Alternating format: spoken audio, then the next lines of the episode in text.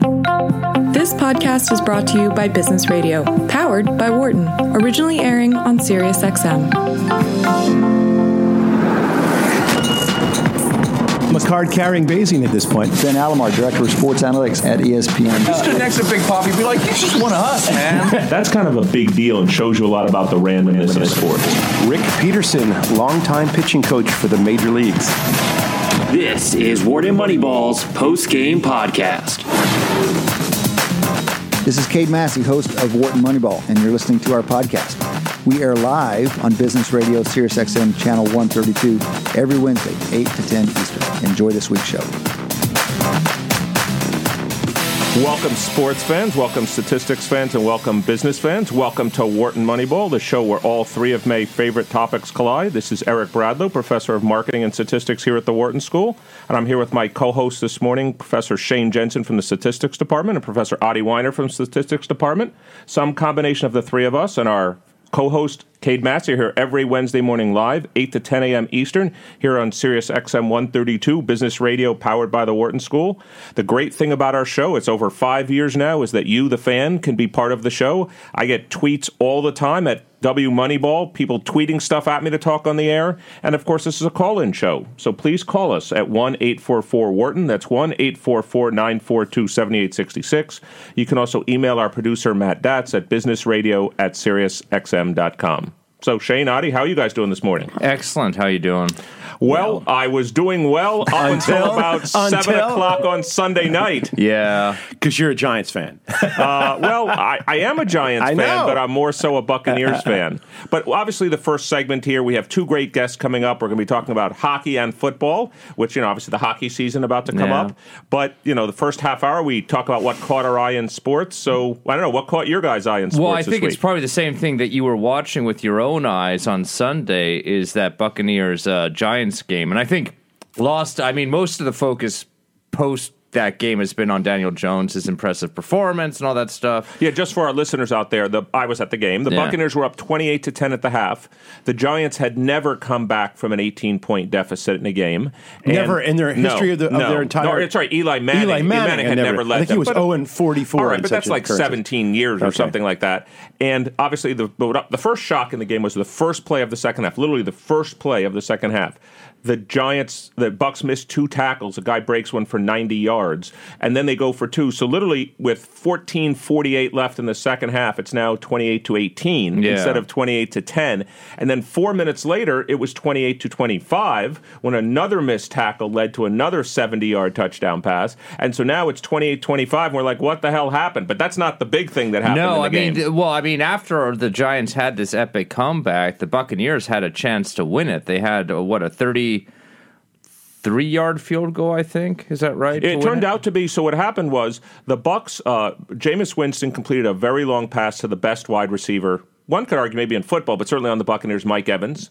He caught the ball down at the about twelve yard line with about fifteen seconds to go.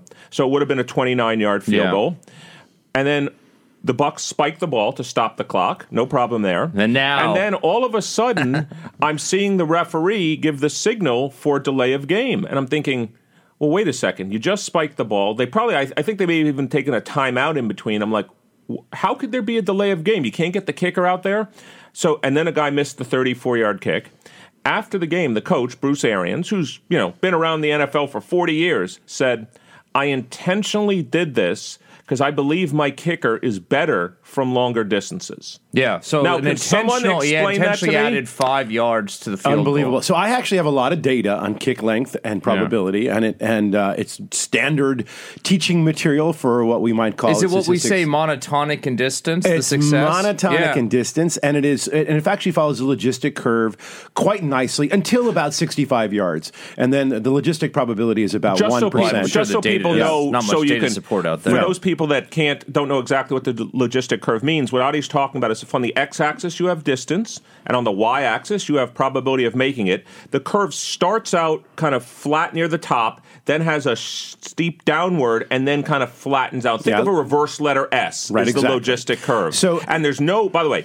There's never any fit to the data that suggests, as uh, Shane was using the word monotonic, where it goes down and then back up with distance. Like maybe there's some anomaly between 29 and Shorter, 34 yards. shorter is always more successful in field goal That's kicking. exactly right. Now, and that's borne out in frequency, and it's borne out in modeling, and it born it's borne out by common sense, just the basic physics of it. Think about the angle that you have so much a Well, bigger cone to get it in. Uh, because And by the way, just so you know, that if you field look goal at the, was missed by uh, the, the actual resulting field goal. Well, they've they've studied this. Yeah. Had the field the same kick. No, we don't know. Yeah. I know it's a counterfactual you can't take. Right. But if the same kick had been hit from 29 yards, it's inside the upright. It's inside Yeah. the upright. So, Yeah. so the bottom line is, so what does it look like? By this? It's very flat at the top. So, Very from the shortest possible kick until the, the mid 30s, it's, it hovers around 97 to 98 percent, and then it starts to go down pretty steeply. And what's remarkable, actually, is by about 50, it's still over 50 percent.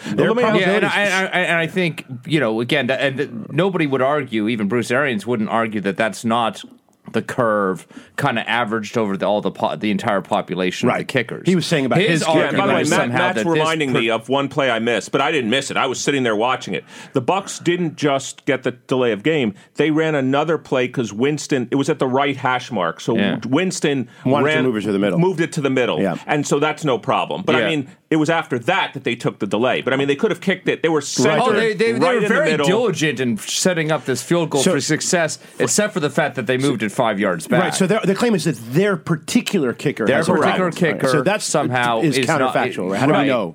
And and though, and I, I don't even know if there's data to at least support that in some kind of small sample sense that he somehow does make a couple more longer field goals. I, I don't know if Well, there's the- any data guys, in Bruce but let me ask you guys a question. How would you? point, a, a lot of you know, as I was leaving the game, a lot of people are saying, you know. You know, uh, well, they're they're not saying it this way, but this is the way they're saying it. So, Adi's talking about a logistic curve, which fits the data, by the way, extremely well. Maybe the odds is 97, 98 percent, somewhere 95 plus. We I all agree to people that. weren't Wait, leaving the game talking about the logistic curve. No, but- but- I've no, only been to the Eagles but what and the people- fan base is not that. No, but what people were talking about was the following. How do you bring in the context of the game? Which means Hmm. this is not a game winning field goal. Your curve is not fit to game winning field goals. It's fit to all. It's fit to all. Yeah. Your curve is not fit to um, this kicker had already missed two extra points in the game. By the way, what distance is the extra point? oh, very close. Right. 34 yards. Yeah. And that's exactly where this kicker had missed two before in Right. this game. Now, I'm not talking about like five years ago, if it's a rookie kicker. But so, how do you factor in Right. a rookie kicker trying to hit a game winning field goal to a distance he's already missed two kicks from in that current and game? have only a one, a two or three percent probability of missing. Correct. So I'm just saying, how would you guys? I'm not, saying- twice. I'm not looking Wow. for an answer for you. Right. Like the answer is 86 percent. But just tell our listeners, how would you think about? Doing an analysis like that, and we clearly all agree it's lower than that because of the pressure, let's call it, of a game-winning Yeah. kick. Would you just empirically just look at a subset of the kicks that are game-winning kicks, hope you have enough data, and fit a curve through that and see the difference? for the whole population of Yeah, for the all, population. for the population of all field goal kickers, I think you could kind of do like kicks, you know, high leverage. You could define kicks as high leverage or not, and probably fit a separate curve for those and see if there's any difference. But then when you the do a non- separate, you know, people want to say this. Would you fit a separate one for rookies? well, do, yeah, no, no. I, gonna I run out think, of data really I think quickly. once Well, you get to individual kickers or start subsetting on types of kickers, you will run out of data. It will no But this is longer it's be. interesting. This is what a multiple regression model tries to do: to do simultaneously all of these situations, add in leverage, add in year of service, and add individual player characteristics. So every t- every kicker gets its Matter- own well, this gives logistic me, curve. This gives me an opportunity to talk about the difference. You know, since we're a statistics show here on Wharton Moneyball, and if you want to join the conversation, if you have a putrid story like the one I had this last Sunday, you can join the conversation at one eight four four Wharton. That's one eight four four nine four two seventy eight sixty six. To me, this is also a story where a like a tree based or a machine learning model might fit because what you might find is you talked about putting in years of service. Let's imagine there's a discontinuity at the number one. In other words, people at one perform much differently Yeah. than people beyond one. Now, by the way, One years of service. yeah. One Now, by the way, there could be lots of reasons. One is you have uncertainty about rookies. Two is if you make it to your second year, you are. I mean, there, there's a different. ca- I'm not making a causal story about it. There's a selection bias. There's a selection bias, and mm-hmm. so the reason I like using something other than a simple regression here is there may be a discontinuity Yeah. at Yeah. a small number, and I want the data to tell me if that discontinuity All right. holds. So, but the, actually, how you model that is is interesting. So, if you actually split the data like a tree would by years of service one or not, you're really just cutting your data into two pieces: rookies and everybody else. Yeah. and I know what I'm doing. I That, got fa- you. that causes you to fail to use all the other information that you could that you could borrow what we call borrow strength off of. So, things about the, the function, the logistic function that connects distance to probability, you might want to keep that the same for all players, and then just have an adjustment that's particular to rookies. So, what I often do is I learn about like where the appropriate cutoff points are from the tree, then make a dummy variable and, and let that dummy variable sit back in the ah. regression. Yeah, yeah. That's a That's good- very it's good I- modeling strategy. That's good. Good. That's an excellent That's model. very valuable. I think People- this is from people a pay probabilist. I- this is from a probabilist. This is not Yeah. a Former, former. I'm not former, a card carrying Yeah, he's, he's, he's a reformed. He's he, he's a reformed data Well, analyst now. There you go. So that's one thing that caught my eye. Just field goal kicks don't get better at, with longer distance. Um, anything else, Kat? Well, I think I'm very. Imp- uh, there's a couple Yeah. kind of impressive stats, and they are AFC East focused. So uh, my apologies ahead of time for that. But I think it's telling. Jets? So the New York. Yeah, let's talk first about the New York Jets. The New York Jets have the second worst point differential in football right now. They've uh, had minus 37 points across their first three games. Oh my god. You think that's bad? The Dolphins are the worst. They have minus 39 points per game. Oh Yeah, there's my something god. So think minus about that. so they have Jets more are 37 per- in sum over three, averaging about 12. yeah, so they're 12. like at a, over 100 You're right. point Exactly. The Dolphins are minus one seventeen. Oh yeah. my god. after three games. Talk about it. Talk about it. A standard three or four standard deviations Yeah. away from everybody else. Oh, Yeah, Yeah. and it's. I mean, ah, it's. It's. By It's the way, unbelievable. just so just to norm people, which do you, if you're a Dolphin fan, I guess you're more concerned about the fact that you've given up 133 as opposed to that you've only scored 16. I Like, don't which know. I is think worse? both The are op- very, both are so concerning. and I mean, the Dolphins are just But something the thing I want to point out, and I said this just before we got on the air, the other thing that about the AFC East, and I and I've been watching, I've been watching football a long, long time. I've been watching the giant. I've been watching Bill Belichick teams for a long time because remember, I'm a It's giant scary, guy. right? That defense. This I I've never seen a New England Patriot team better, in my view, even Yeah. 2007, than the team I've seen here. And let me say why. Because I actually think if you asked Belichick under a lie detector, I think this is the team he's always wanted. Now, let me say what I mean by that. Remember, he's a defensive oriented coach. This is clearly the Yeah. best Patriot defense I've seen. Maybe in the early 2000s. they're the they first. they're the first team that to not allow either a passing or rushing touchdown in their first three games. And I mean, of course, if you go back to the Super Bowl, it's actually four games in a row now, um, and that's really impressive. The only touchdowns that have been scored against them have been things like pick sixes or punt, re, you, you know, punt flubs and stuff like that. So they, it's an incredibly impressive defense, and I'm very excited about Do it. I mean, the only caution is you have to do take into account context of who they've been playing. Right. Right. I mean, it's only going to be week five or six before we finally determine. Well, let me ask you a question. Do you think we're going to learn anything? You know, we do Moneyball matchups at the end of the show, but do you think we're going to learn anything this week when it's Patriots at Bills? I mean, Sure, the Bills are three and zero. yeah. They've, you know, they've looked like a legitimate. They're, let me say the following: Yep. the Buffalo Bills are at worst, at worst, an average NFL team right now. Yeah, no, I At mean, this is going to be average no. NFL Certainly, And we'll at learn a lot. This is by far better the than best. average. Right, and This they're is the- at Bills. Yeah, this is the best team. That I mean, you could What's argue maybe Pittsburgh, Seven. but like certainly this is the best team in the AFC East. Besides the Patriots, and we'll learn a lot about both the Patriots' defense because Josh Allen's kind Playing of a well. unique individual that could definitely score um, more than you know whoever the Jets had as quarterback.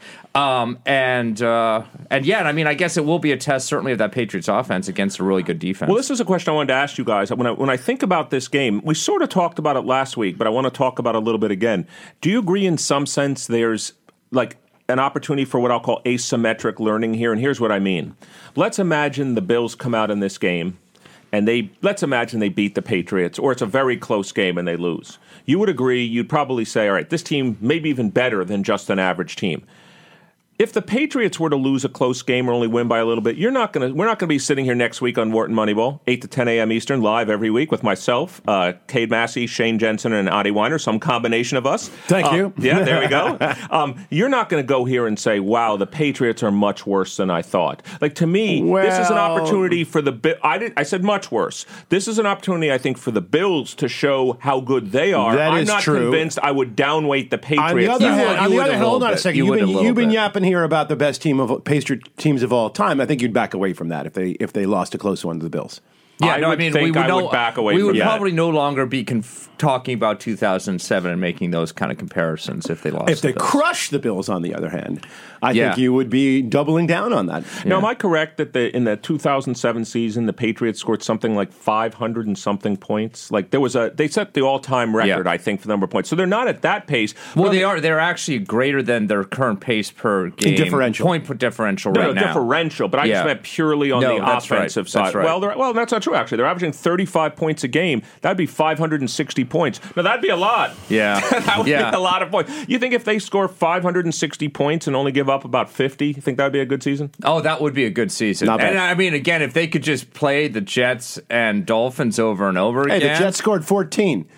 and covered, by the way, and Covered covered the the, spread. spread. See, that's the infuriating thing about betting on football. Could you imagine the Patriots were up thirty to nothing? I'm probably basically in that game. Yeah. You have the Patriots minus twenty one. You're like the Jets have to score two touchdowns to cover. And the Jets score two garbage touchdowns in absolutely meaningless time. The final Yeah. score's thirty to fourteen. You bet on the Jets, you win. Yeah, no, There no, it's, it's it's it, it is it, it must be infuriating. That's why bet. there's high volatility Yeah. in football games. So, anything else catch your eye this week? Whether it's football, baseball. I mean, to me, the two things that caught my eye obviously were the Buccaneers game. I think mean, the I- other division that's caught my eye. I'd love to hear your thoughts about this. We have a division. I know it's not that far into the season, but we have a division where every team is above 500. Every team right now is above 500. This is the NFC North. The NFC North. Actually, I think I saw on 538 that they- they actually project every team in that division to actually have a above 500 record. Well, that would be incredible Right. if that happened. It's given they let's remember Considering you play two games against Yeah, every it's- it's a very so they have to difficult play thing each to other pull six off. times. Yeah. So right now the Packers are three and zero. A team that's that just beat the Eagles this week, or a lot of people might be sleeping on. They're undefeated, but they have a tie. Is the Detroit Lions, Yep. who are two zero and one. The Vikings are two and one, and the Bears are two and one. Now look. Forget the Lions, who most people didn't predict might be that good, although they just beat the Eagles on the road. Yeah. Everyone thinks the Packers, Vikings, and Bears are good. I mean, that division Yeah, no, no, no. is I mean, I mean, absolutely even pri- brutal. even prior to that season, I think we would have all agreed that they probably have three above average teams. It's just I think the Lions have looked even more impressive than. I mean, I would have put the Lions somewhere slightly below average coming into the season. Um, whether they can kind of keep that momentum going or not. I mean, I I, I do think the Lions. You want to a do an early good team. over under? I don't get to participate at the end of the show. well, we don't do over unders, but you want to Uh, do it now? Well, I mean, Okay. here's the question. I how mean, many do you- teams how many teams? I think the over Of under is, uh, is set at a half that are over 500? that are over five. That, no, are well, under 500. I mean, Yeah. so you can do. So essentially, So, how many well, teams will go 500 or below? And I would set it at a half. What do you think? I I will s- go under. I'm So sorry, I'll go over. Uh, you think- there will you be think- at least you one think there will be at least one There will be at be least There'll one be team. 500 or below. I think there will Yes, be one. there'll be I at mean, least one. At least so I'm one so team. I'm agreeing with all. Yeah. I think all of us agree, which is contrary to what you're saying is a 538 current forecast. No, that's But- true. I just, you know, I, I mean, I think we're going with the kind of historic. We we know how hard it is for an entire division because of those games that they play against each other. So let me ask. Let me redefine Um, the to- question: Is there any one team that you would predict to be below 500 or 500 below? Which is different than our my Oh, previous an question, above which is is there a collect the collectively will you yeah, find when, one? when I s- when I no, a so when I question. when I Yeah. took the over and said there'd be at least one team below 500. You're thinking of Detroit. I am thinking But it could be mostly somebody of else. Detroit, but it could easily be But Minnesota. can we say? Can we say? it could be Chicago? Can we frankly. say? I, I agree with Yeah. that. Their offense. I'm not a fan Their of so you, so you would say that But- there's not one. if you had to make an indiv- four individual forecasts, would you go all of them above 500? Well, here's the way. no, the- but I think there's some is a, a you know I think there's some is above fifty percent Yeah. of the probability of any of them being below five hundred. But I don't think Well, any let me one tell of you the them predictions. are predicted. Let me tell you Yeah, the what do you predictions. I can tell you right now from 538, thanks to our producer Matt Datz. Um, the Bears are predicted uh, by 530 to go nine and 7 Mm-hmm. Green Bay ten and six. The Lions eight seven and one. That's still a little above 500. And the Vikings nine and seven. So they're all projected right now to be above 500. And I don't I think tell you what's of them. excited about that. What a race for the division. All Well, four of the teams in it till the last couple weeks. Well, the other thing, the reason I That'd be always tend to think about it is this is the way I did it. I've done it in the baseball season. Remember when we were talking, well, the Yankees get to 95 wins and everything else like that? And like halfway through the season, you're like, wow, they'd have to play like sub 500 ball not to get there. Yep. I look at the Lions and I say, look, I don't think the Lions are great, although they just beat the Eagles on the road, which is impressive. Yeah. Eagles with a very depleted. I understand offense. Offense, yeah. They're 2 0 and 1. So let's imagine they play under 500 for the rest of the season, but go 6 and 7. Well, that gets them to 8 7 and 1. Yeah. So now you have to say, okay, a team that hasn't lost, I understand they have a tie, they haven't lost in three games. Now you have to say they have to go 5 and 8 or worse to go under 500. I mean, that's the thing about the NFL. It's small math. There's 16 Yeah. games you Yep. play. I don't know. The Lions going to go 5 and 8 and worse? I don't have And any. I- I, and I- don't I- have any reason to say and I that. I, haven't looked at their schedule, but I, don't love know. these kind of back the envelope calculations you do, and I'd like to kind of do them from the kind of counter perspective. Bring up another team that you know I think all of us have been watching over the last few weeks, which is Pittsburgh, which is now zero and three, and of course they were so, they Right. were a They were team predicted that to be decent. more than decent. More than decent. they would have to be quite good in order to get themselves back into contention. And so, I mean, if you're somebody like the Pittsburgh Steelers, are you now sort of are you talking about you know a season that's kind of lost Well. I, I think what you do if you're the Steelers, this is an interesting situation because you know you have a They've taken, they've taken away their incentive to tank too because they traded away their first round pick last next year. oh, Well, Right? never, never mind. You you were about to start I was bringing about up to say, tanking, they right? should ta- they should just trade they traded away their first round pick for Minkah Fitzpatrick, so they've kind of taken away their incentive to tank this season. By the way, you want to talk about a team? Uh, this was to the um, Dolphins, right? Yeah, the Dolphins have five first round picks in the next two years. No, no, no. But let's think about it. They're going to need them. Next They year, will. wait Yeah, a second. that's right. This may be the first time. I, for, the Dolphins have obviously their own pick. Yeah, They've got the Steelers pick. yeah, they could have. They may get two of the top three. They may have the top two picks in the draft. is Well, that I a don't good- think I don't think the. Steelers are going to be quite that bad. But I be- mean, they will have probably they, they have a good chance of having two top ten Fu- picks at least, at least Yeah. two top ten picks. because they also have the Houston Texans pick. Well, I- next. I remember that. They so have the but Texans that, that pick. will That was a probably not be a. Trade. But that you know, probably I, be I a wanted to return us 15 to the question that you you asked about predicting at the end of the season. After two games, the RMSE, the forecast accuracy of the end of the season, is about three games. After three games, it's probably down quite a bit. And that the real question is how well can you predict the end of the season wins Oh. given the first three games? And uh, it's interesting. You know, we, we talked about this last We week. did. Which two games are most predictive? But before you tell the answer, Yeah. because I know you and Zach Drapkin, Yeah. who's one of our interns, matter of fact, our only intern who's sitting here, sitting right in the other room, um, did an analysis on this. I want to say shame on us. And let me say why I'm saying shame on us, because you've already told Let- me the answer. But let me say why. it's- remind us. Let, yeah, Yeah. let me just say why it's shame on us.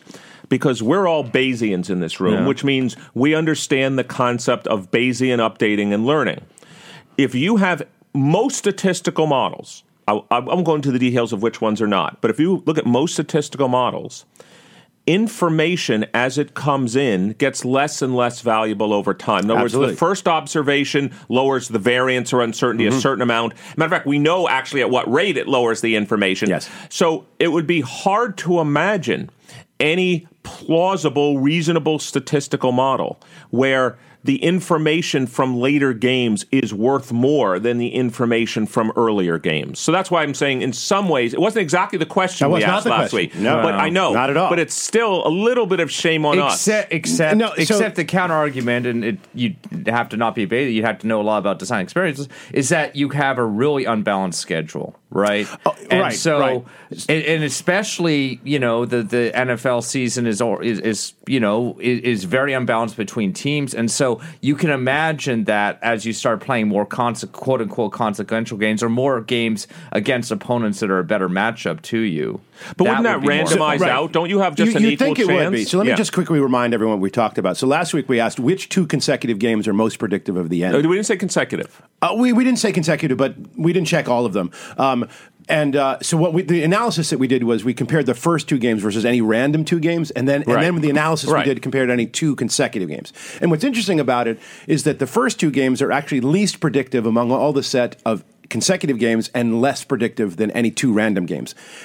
But that's not. But on the other hand, it doesn't mean that when you get the tenth game of the season, you also have one through nine. So w- games Right. one and two offer the most information at any point in the season because they're the, at that point you have nothing. And in fact, it goes down as you as as we talked about earlier. It goes down kind of. At, at the square root rate of, of the of the number of games, so the first game is most informative. The second game is is the second most informative, and then it But it goes, goes down, down at a square root It goes rate. down to the square root. So rate. so by the time you get to game ten, you're not getting that much information. But let's- the question we asked was, what if you only got two games? And that's turned Right. out the most valuable two games. If you were come down Yeah. from from from Mars and you say, I want to predict the end of the season's win total, and I get two games Or just think pick. about it the following way. The way I like to view it is the games have already been played.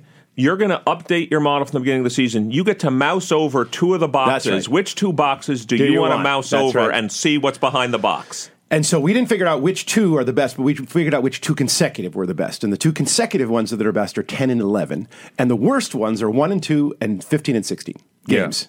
The last two and the first two are the least informative for probably somewhat schedule and Well, I, thi- I competition think based it's all. reasons. Oh, well, I, I I think there's scheduling involved, but the I I'm think the pretty other sure last week Shane the other may have dynamic guessed- in there, Shane may have guessed 10 and 11 last week. Someone here, it was one of the three of We'll us, have to guessed 10 we'll have to 11. go no. the- the tape. Well, we'll look at that. no, the reason someone guessed 10 11, I thought it was Shane. it wasn't was me. if it was accurate, it's unlikely it was me. But yeah, um, I, I think part of that reason too is is is quarterback is so important in football, and it's it's less. You know, somehow the first two games. It, it, I could also have asked the question. Um, which two game pick two consecutive games where you're the starting quarterback for those games is unlikely to be the starting quarterback That's right. for That's most it. of the That's right. season. And it's going to be the first two games for sure. because there's a lot of backup. We've already seen the turnover in the first two games in the NFL this year. What uh, we're talking about, seven or eight teams are on their second Well, I think last now. just last week, six quarterbacks started for the first time or Yeah. something. Just last week. right. and the last two games, obviously, often you don't, you know, if garbage, they're yeah. meaningless It's for a lot of teams. So you know, you may not even be playing your uh, correct quarterback in those games as well. So let me ask you a question: Is there some? Is this an argument? By the way, you guys brought in about the quality of the teams, and that's when I was looking at the mm-hmm. Bills. Like the Bills are three and oh. zero. Yeah. They are, but I just want to focus on who they've beaten: the Bengals, the Giants, and the Jets. Yeah. Nah. So right, right, no, no, no. So And uh, it's this the is pre-Renaissance Giants. Let's just Yeah. remind everyone. Right, Re-renaissance. right. You guys are putting a lot of eggs in this I'm not basket. lot I, of I'm eggs. sarcastically doing it. I'm, not- I'm I- doing. We're doing a lot less than the regular media. we already have our right producer now. Matt Datz on the on the Yeah. rundown here, calling him Danny Dimes. Danny Dimes. I do like that Yeah, I, yeah, Danny I'll, I'll roll with Dimes. that. Da- Daniel Jones didn't look so good in the first half when the Bucks roughed him up really bad. But either way, my comment, my, my comment here, Feeling that, good that about is that why part, they play yeah. two halves of a game. Yeah. my my question here is: Isn't this an argument for why we have? ELO models and Massey Peabody systems, because you know, in some sense, it's Yeah. another topic I wanted to talk about this morning for a few minutes, which is, you know, this is why we have analytics and we have to go beyond the simple metrics well, and, that we've more, used in I mean, the past. it's really an argument whether you use an ELO model or whatever. What it's really an argument for simulation-based methods for doing projection because it's very complicated to try and analytically take into account these difference of schedules. But if you're just going to simulate the rest of the season and use that as your prediction, it kind of automatically accounts for the fact that some teams have played Oh, easier teams and y- you're you're absolutely right. On the other hand, we still remember our mathematics. I mean, I don't, I don't use Yeah. it that much, but we can probably no, do no, it. it's just a easier.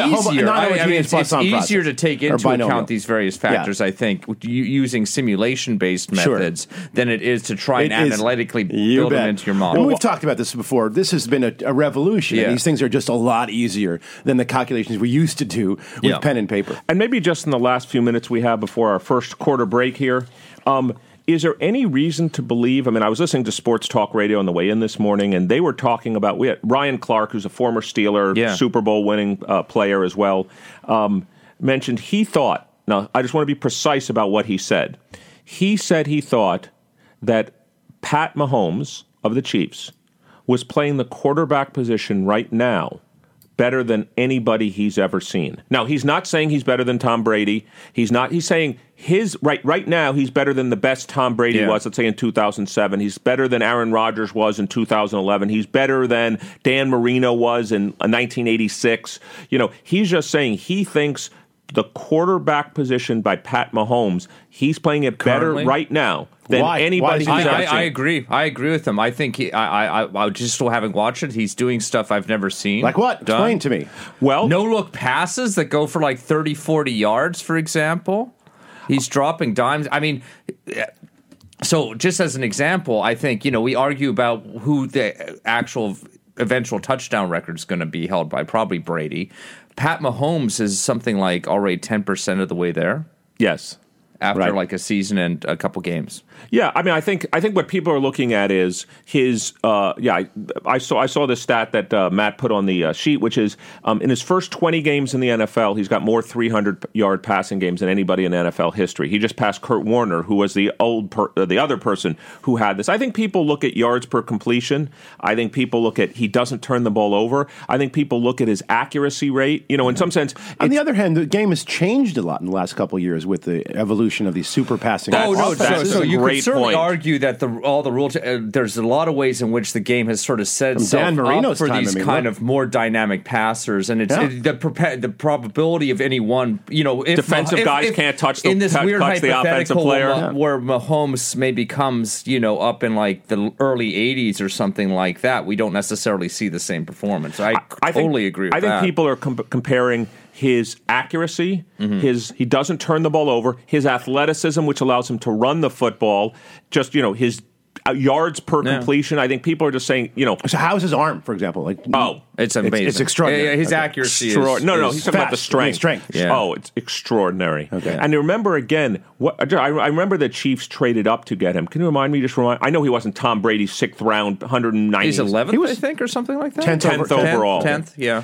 But also, there were other quarterbacks taken that year, right? Well, yeah. So, I mean, the three first round quarterbacks that year were Deshaun Watson, not bad, by the way. Patrick Mahomes, and Mitch Trubisky. And Trubisky was the one taken first.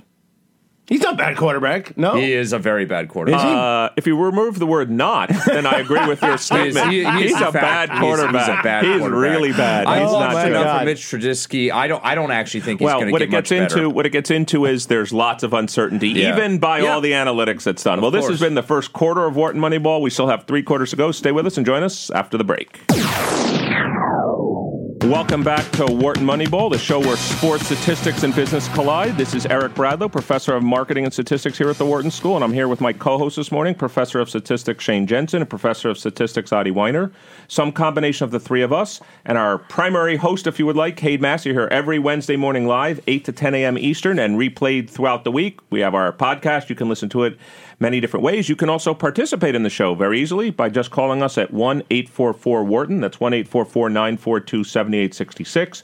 You can also tweet at us at W Moneyball, and you can email our producer, Matt Datz, at businessradio at SiriusXM.com.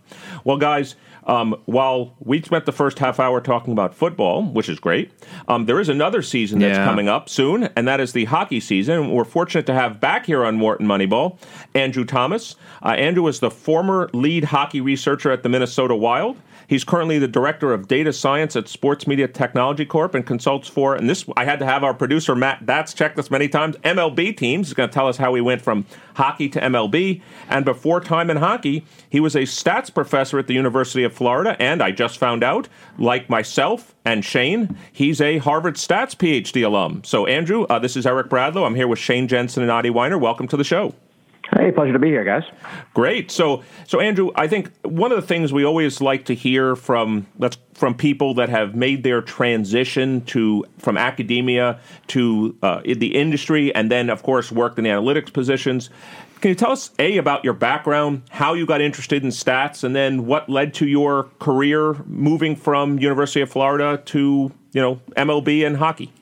Well, um, like apparently, like half or, at least two thirds of the panel, I was a Harvard stat uh, grad student, and lots of exposure there to the sports world. Um, I know Shane himself knows this because we uh, together worked on a couple of things uh, when I was still an academic. Um, a lot of the time when I was a grad student, I was curious about actually acquiring real data, and there was just a lot to do out there in sports. So it turns out that at the time, um, in 2004, it was when I started my PhD. Also, happened to be the first year of the big NHL lockout. So, uh, so that was fun for a hockey fan to be part of that because it meant I also got some time to, you know, do work. And one of the pieces of that was collecting my own data from the Harvard uh, NCAA team to do what things that I thought were going to be interesting. So from there, they were generally pretty good about letting me do sports related things as long as it had a real academic bent to it. And then when I went on to be a faculty member, I uh, was allowed to shepherd other students to do the same thing. So I thought that was pretty great as an academic tool. I'm sure you guys have all had experience uh, with with students wanting to get their hands dirty with real data they find interesting. Well, let me ask you a question, Andrew, because um, since I'm well, I graduated 15 years before you, 10 years before Shane. Um, one of the things when I was a PhD student, um, people I just just my own interest. People always thought that working on sports related problems, if you were an academic in statistics, was like the kiss of death to you're not a serious person. I was just wondering if you think that that changed during your time. Do you think it's changed now? Because while you're not in academia anymore, I'm sure you're following the academic work. What are your thoughts about that? Yeah, and I also wanted to, refine you refine that slightly because you talked about um, sports analysis that has an academic bent. So there's clearly a, a, differential between sports that doesn't and sports that does. Mm, I'd say that's definitely true. Um, I know that when I started, there was probably a little, little, hostility remaining towards it, but that was really before a lot of the, the data revolution came in a number of sports. Uh, I remember that PITCHf/x in baseball started to come along in about 2006, 2007. So I would have been about halfway through my PhD program then.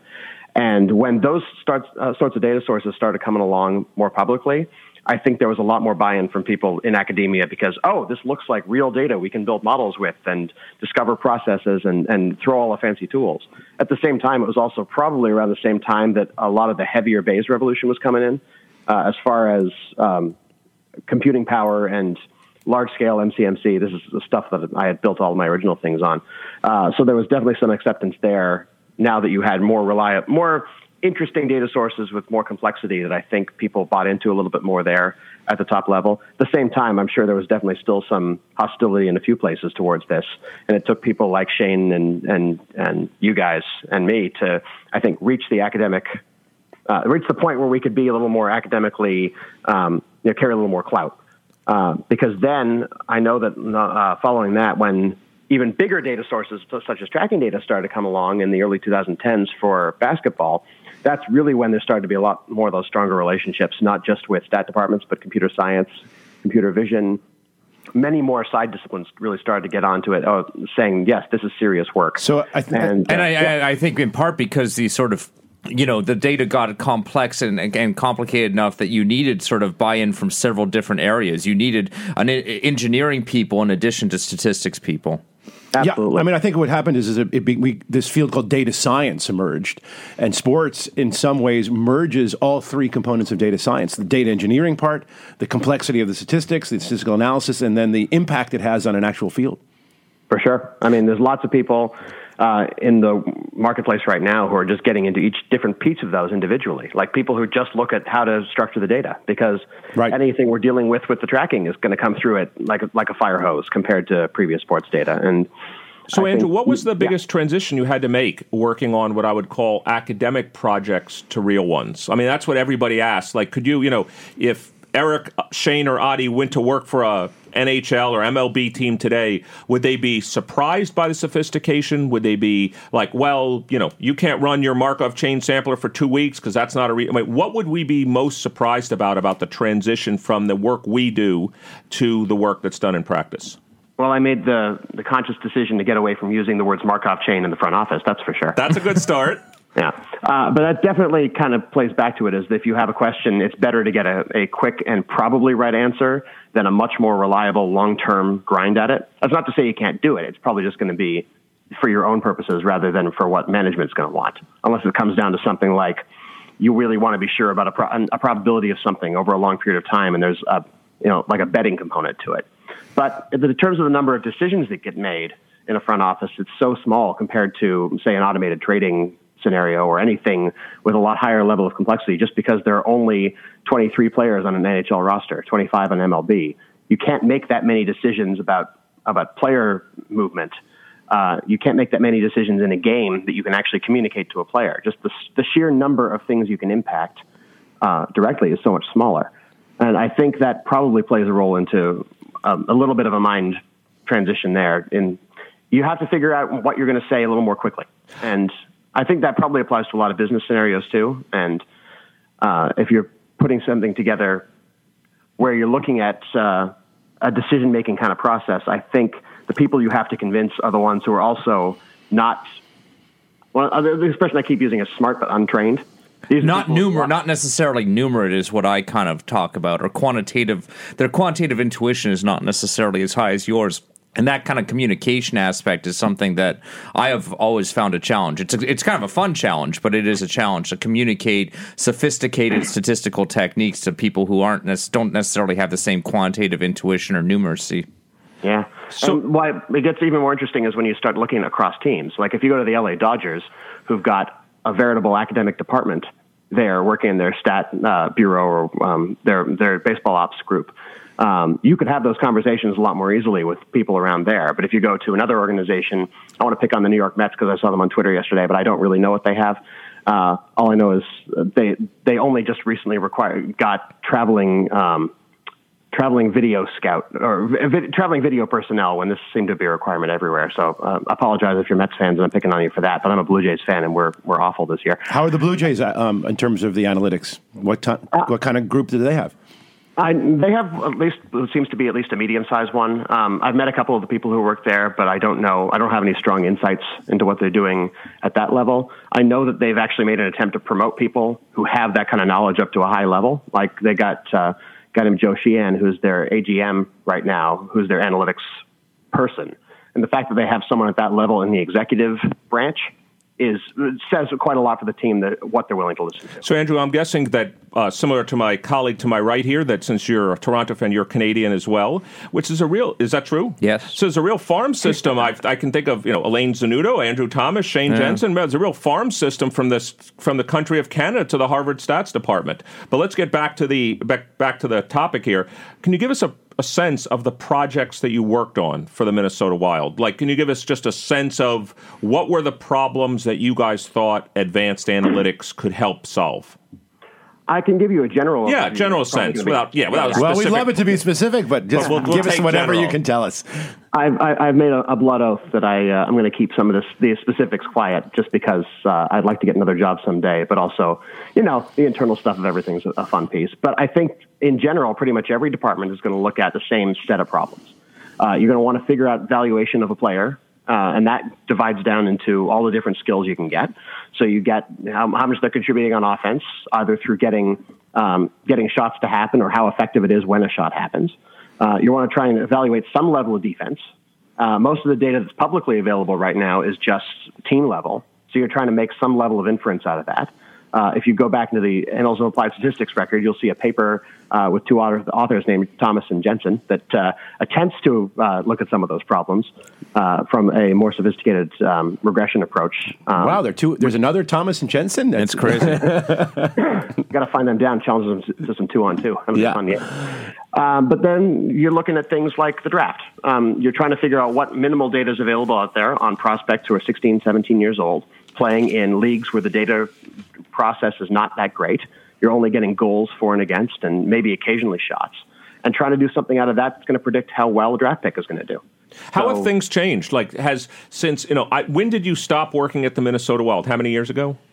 Um, about three months, uh, five months. April oh, so really Very recently. Okay, so from when you started at the Minnesota Wild until today, how much has changed in terms of because you've talked a number of times, Andrew, about data availability. Has mm-hmm. like you mentioned in your paper with Shane, where there was very limited data. Uh, we've had guests on that have talked about tracking data and other stuff, whether it's the puck, the players are wearing stuff now. How much of this tracking data is now available in hockey and used by teams? Well, I'm so glad you asked because that's directly relevant to my current job. Oh, please then tell us. so, um, basically, well, I'm going to tell this story. Is when I started with the Wild, it was January 2016 when I started full time. When I left academia for good, and at that time, the word was that player tracking was coming, and I'm using air quotes here, any day now. Uh, for whatever reason, that tended to lag a little bit, and now the NHL has promised that these things are coming in, um, starting with for sure the very next full season, but with some hints that it might come um, this season as well. And SMT, the my, my current employer, uh, has a relationship with the NHL on that, that they are the official broker of that data um, from whichever tech company is going to provide it, uh, such that it's going to start to filter into front offices very soon. So, But it's I not there yet. Other, it is not. Okay. Um, at least uh, not not as sanctioned by the NHL. There are definitely other private companies that are out there that are trying to collect some of this data. Using video Uh, or things that they can get from external sources Exactly. Okay. Um, you, you can't put chips on players without without their permission. Right. So let me ask you a question, Andrew. Um, I'm not from Harvard. I'm not a hockey fan, but I do know that one of the prominent questions that, at least in the public um, sphere about hockey, is when to pull the goalie. This is there's been a number of articles that have gotten quite a bit of, of press. My, and- one of and our former colleagues, Dave Schmittlein, and Don Morrison wrote an early paper on when to pull when the goalie. to pull the goalie. Is this settled science? Uh, what is the? Is there? Is there? Just can you reflect on whether or not the teams are doing this right? Is it like fourth down in in, uh, in NFL, which they consistently do wrong? Are they doing it right? Is there something that the academics know and that's not used, or is there still a lot of debate? I'd say it's exactly like fourth down, down uh, Okay. in, the, in the NFL. Partly because you're seeing a trend right now where the time is going up. Like you're you're getting more pulled goalie time, which is what you would expect from a pure numbers perspective, but you're not all the way there as to what the academics would say. At the same time, there's things that we don't know. Um, and I'll give one example in particular, which is every model that I've ever seen, including the earlier ones that we had, made no assumptions about player substitution. And coaches in particular want their best guys out there at the very end of the game, no matter what that's going to be.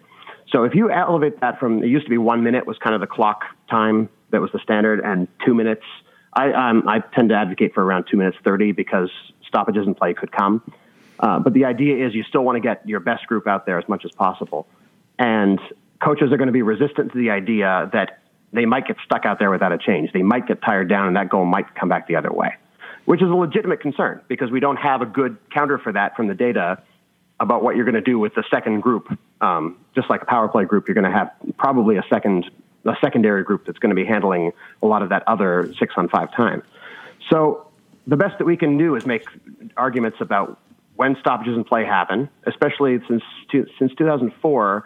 There's been a rule that an icing against the team that commits an icing cannot change their players, which is super useful anytime you have a six on five situation because you're forcing the team that's defending to, to not change while you could bring in another group. Well, that sounds great in that you can refresh that team, but a coach is going to be resistant to the idea that they might not be putting their best people out there at the end. a and it's, I think it's a great illustration of kind of like this general, like we, we had a just as a kind of a baseball analog to this. I, we had Rick Peterson on many many shows ago, and we were talking about oh well. Why don't you just bring in your best relief pitcher at the highest leverage situation in the game? And one of the arguments for that is that you know you you have to have him warming up right and and and, and there's you know warming up in, in, in, in pitching is very important and you can't just sort of rush that sort of process And you can't do it over and over again. and you can't do it over and over again, and so you, it's hard to hit that kind of li- high leverage situation. And it was something that the uh, analytics just uh, doesn't even build into their model. And similarly for this, you know, kind of I think the pulling the goaltender early, as you're sort of saying, there's just no any. People haven't been experimenting enough. You don't have enough data support for what happens in that kind of second minute of having your goaltender out when your kind of first shift players are, are, are getting tired. Andrew, isn't this this is Eric Bradlow again? Again, we're talking to Andrew Thomas, for, former lead hockey researcher at the Minnesota Wild. He's currently the director of data science at Sports Media Technology Corp and consults for multiple MLB teams. If you want to join the conversation here on Wharton Moneyball, you can call us at one eight four four Wharton. That's one eight four four nine four two seventy eight sixty six. Andrew, isn't this just a classic, you know, the standard backward induction problem? You know, some sense, you back off from you know winning the game, and then you start working backwards from the end of the game and say, when do you want your best players? And then you kind of work backwards from there, and then there is some, we hope, optimal time at which to pull the goalie, or or am I thinking about it in even the wrong framework? I mean, that's definitely a, that's the framework that works. You're trying to figure out. Well, in this case, you're trying to figure out how to tie the game, Right. Uh, rather than win. But still, the, the the point remains. You're you're trying to optimize to something, and every model that I've ever seen takes that into account from whatever data you've got a handle on. And most models that are out, I've seen a few that are just super aggressive about when that's going to happen that don't build in that that uh, personnel factor as much as anything else because uh, fatigue isn't a particularly well understood problem when you don't have shifts that tend to go two or three minutes in the NHL these days. I think 45 seconds is about the typical shift length for this. Um, you get a little bit more out of power plays, for example, that because you might have a group that's stuck on there for a couple of minutes and motions there, but just the data is tougher to get a handle on if you're trying to solve that right from observation. Well, uh, if you're not trying to build that in. Well, let's transition now. It says um, you have it on your LinkedIn page that you actually consult for MLB teams. So let's transition from the NHL to MLB. So there, very different data. Are let's just start. Let me just go sequentially through a set of questions. Are the problems fundamentally different in baseball? In other words, they still want to know how much does a player contribute to winning. We have WAR, obviously. There's still um, how good is a player going to be in the draft when you possibly have sparse state on the player. Are, let's just start first. Are the problems fundamentally different in let's call it NHL analytics versus baseball analytics? I'd say the biggest difference between NHL and baseball, almost pretty much any sport in baseball, is there's interactions between players. Um, you don't have a great sense of any kind of team defense uh, at the individual level with the data we have in hockey because we only have team level events. But with baseball, we've already we, we got 100 years worth of data that says the shortstop made this play so many times. Um, fundamentally, I think the, the questions that we're trying to answer are the same. It's the complications that are different. Like we have this this interaction problem that's coming in quite a bit. That we don't have um, a smooth. We don't have an easy break between instances between things like at bats is one of the easiest ways to break that down. Even pitches at the individual level is a very clear concept that's divisible or at least uh, conditionable on on various factors. You can at least treat them as I don't know if it's entirely exchangeable here, but we've got at least a little bit of a break here that we can conceive of as something closer to an IID situation. It's a lot more, lot more discrete events that are happening in baseball. I mean, there's pitches. You know exactly who to give the credit for, if you'd like, at least for the pitch. There's, you know, a batter hitting the ball. There's a defensive player moving towards the ball. As you're pointing out in hockey, just I would imagine the number of interactions between players is just much larger. That's one of the topics you're bringing up, right? Profoundly so. And uh, I think that's one of the most interesting things that's happening with puck and player tracking is maybe we're going to get to see in, uh, interplayer interactions that are down to one-on-ones a lot more easily than we could before. Because if we know that one player's got the puck and they've got one defender in front of them and there's some battle that's going to happen at some amount of context you can control for, that's an instant. That's an at bat. Yeah. That's that's the pitch. It's an And so- encounter or something like that. You can get it, almost get, get it down to an encounter level, I suppose, is maybe the word for it in hockey. Which actually kind of leads me to sort of ask about some of the current work that you're doing in sports media. What kind of data are you guys playing around with there? Well, most of my purview is focusing around getting uh, things with puck and player tracking ready. Um, but the company, in fact, does a lot of things that are really interesting just about broadcast. Uh, this is the line I always tell people that when they don't know where I work, I say, "Have you ever seen a football game and you've seen the yellow first down line? That's that's been an SMT product. So the company has been out there in terms of matching up um, what you see on um, in the score to what you see directly on the broadcast.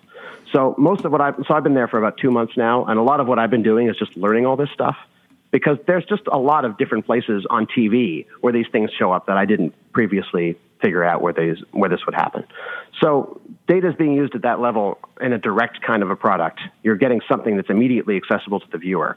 Um, that's different from the kind of work that I've done historically, which is why the more that I talk to people, the more I get ideas about what we can do. So, how would let's just in the last minute or so we have with you, can you give us a sense, maybe things that are in the public about kind of new products or new things that are likely coming from sports media? And if you can't talk about a specific thing, maybe just in general, the kind of things that you're working on.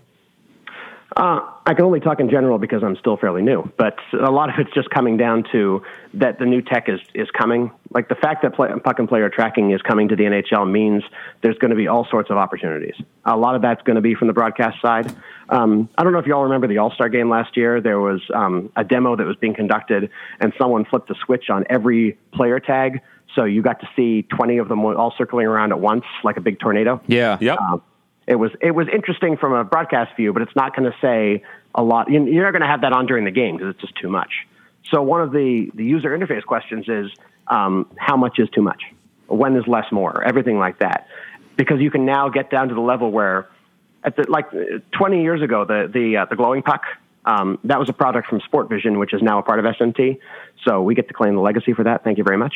Um, at the same time, there's parts of that that might have been too much, but there's still a usefulness for that kind of tech. Well, And Andrew, so- yeah, yeah. Well, first of all, it sounds really interesting what you're doing. Obviously, new data is the business we're all in. It's why us as statisticians still have jobs. Uh, we have to run here on Wharton Moneyball, but we'd like to thank you that we've been talking to Andrew Thomas, former lead hockey researcher, Minnesota Wild. He's currently the director of data science at Sports Media Technology. Um, it's good to talk to a former and uh, Harvard stat person, and of course, a friend of Shane Jensen. So thank you for joining us here on Wharton Moneyball. Thanks for having me, guys. Sure. So this has been the first half of Wharton Moneyball. We still have a half to go, and that means, unlike the Buccaneers who didn't play the second half, you stay with us and join us after the break. Welcome back to Wharton Moneyball. This is Eric Bradlow, professor of marketing and statistics here at the Wharton School, and I'm here with my co-host this morning, Shane Jensen from the statistics department. Some combination of us two, Adi Wyner, who had to run off to class, and Cade Massey here every Wednesday morning live, 8 to 10 a.m. Eastern, and replayed throughout the week here on Sirius XM 132 Business Radio, powered by the Wharton School. So, Shane, what was really interesting to me talking to Andrew was it really points out both two things to me. One is I'll call the areas of data science today, which is there's the data acquisition phase, mm-hmm. there's the data analysis or what we call data science phase, and then there's the kind of I'll call optimization and implementation phase. And if you go into Informs, which is the you know Inform Society, which is one of the big societies of science, that's how they define analytics, which is the data acquisition and housing and engineering, data science, and then firm use and optimization. Hearing Andrew, it sounds like to me he's been in all of those roles. Yeah, no, and I mean, I think it is. I, I, I like kind of. I I specifically react very positively to the idea of data acquisition being under that umbrella because I think in a large number of cases, I mean, this is historically even like going back to clinical trials and stuff like that. The sooner you bring a statistician or somebody who is going to be in charge of the data analysis on board, the better you can design your data acquisition as well, right? There's a lot of advice that can be given from an analytics perspective as far as like how you acquire your data, what you should be looking for, how you design experiments. Well, one of And- the things we always talk about all the time is, you know, let's even just imagine a simple regression model where you have x on the, you know, you have a variable on the x-axis, a variable on the y-axis. If you have no variation in x, Yeah. forget that it's random or exogenous or not. If you have no variation in x, you have no ability to say the relationship between y and x, and that's why, in some sense, when data sets come to you, this is a big challenge since we're a business Yeah. too. In marketing, people say, what, like, here's a classic question that's asked in marketing: What's the advertising elasticity of demand? If I spend more on advertising, yeah, here's the problem. Most firms you go to have a very narrow band by Yeah. which they spend on advertising. So there's a very small slice on the X space. You have no ability to know, and we believe, by the way, theoretically, that it's a nonlinear function. Now I'm trying to estimate a nonlinear function with a very narrow slice of X, and the statis- statistical term here is you're screwed. Yeah, yeah, that's right. And, and and I think the data acquisition part of it, you can also talk. I mean, Andrew talked a little bit about you know the the some of the problems with even like things like when to pull your goaltender in hockey. Part of the challenge of estimating kind of the effects of a different strategy is you don't have enough. It's very data sparse.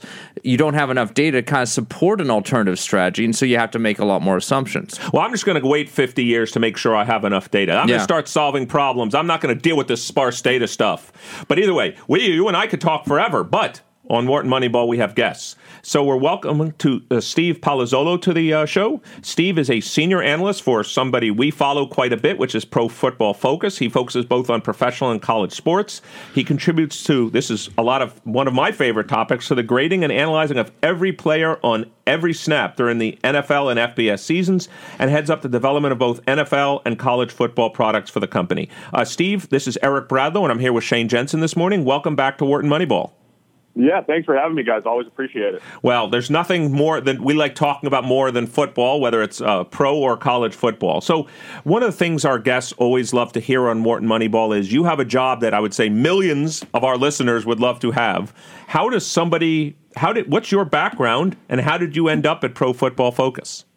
What a coincidence. Our podcast has millions of listeners, too. I love it. That's great. We're, we're, we're reaching so many, you know? Um, so my background is, is an odd one. I played minor league baseball for eight years. Uh, I used PFF uh, more as a fan in the in the late uh, whatever. What was our last decade?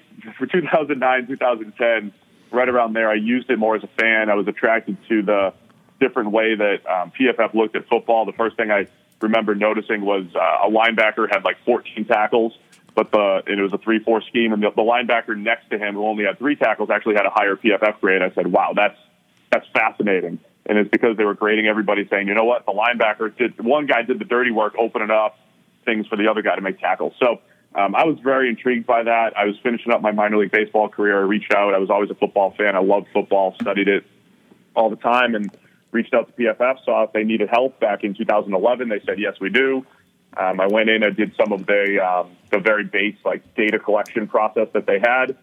Did pretty well with it for a year as a part timer, and then became the sixth full time employee of the company in 2012.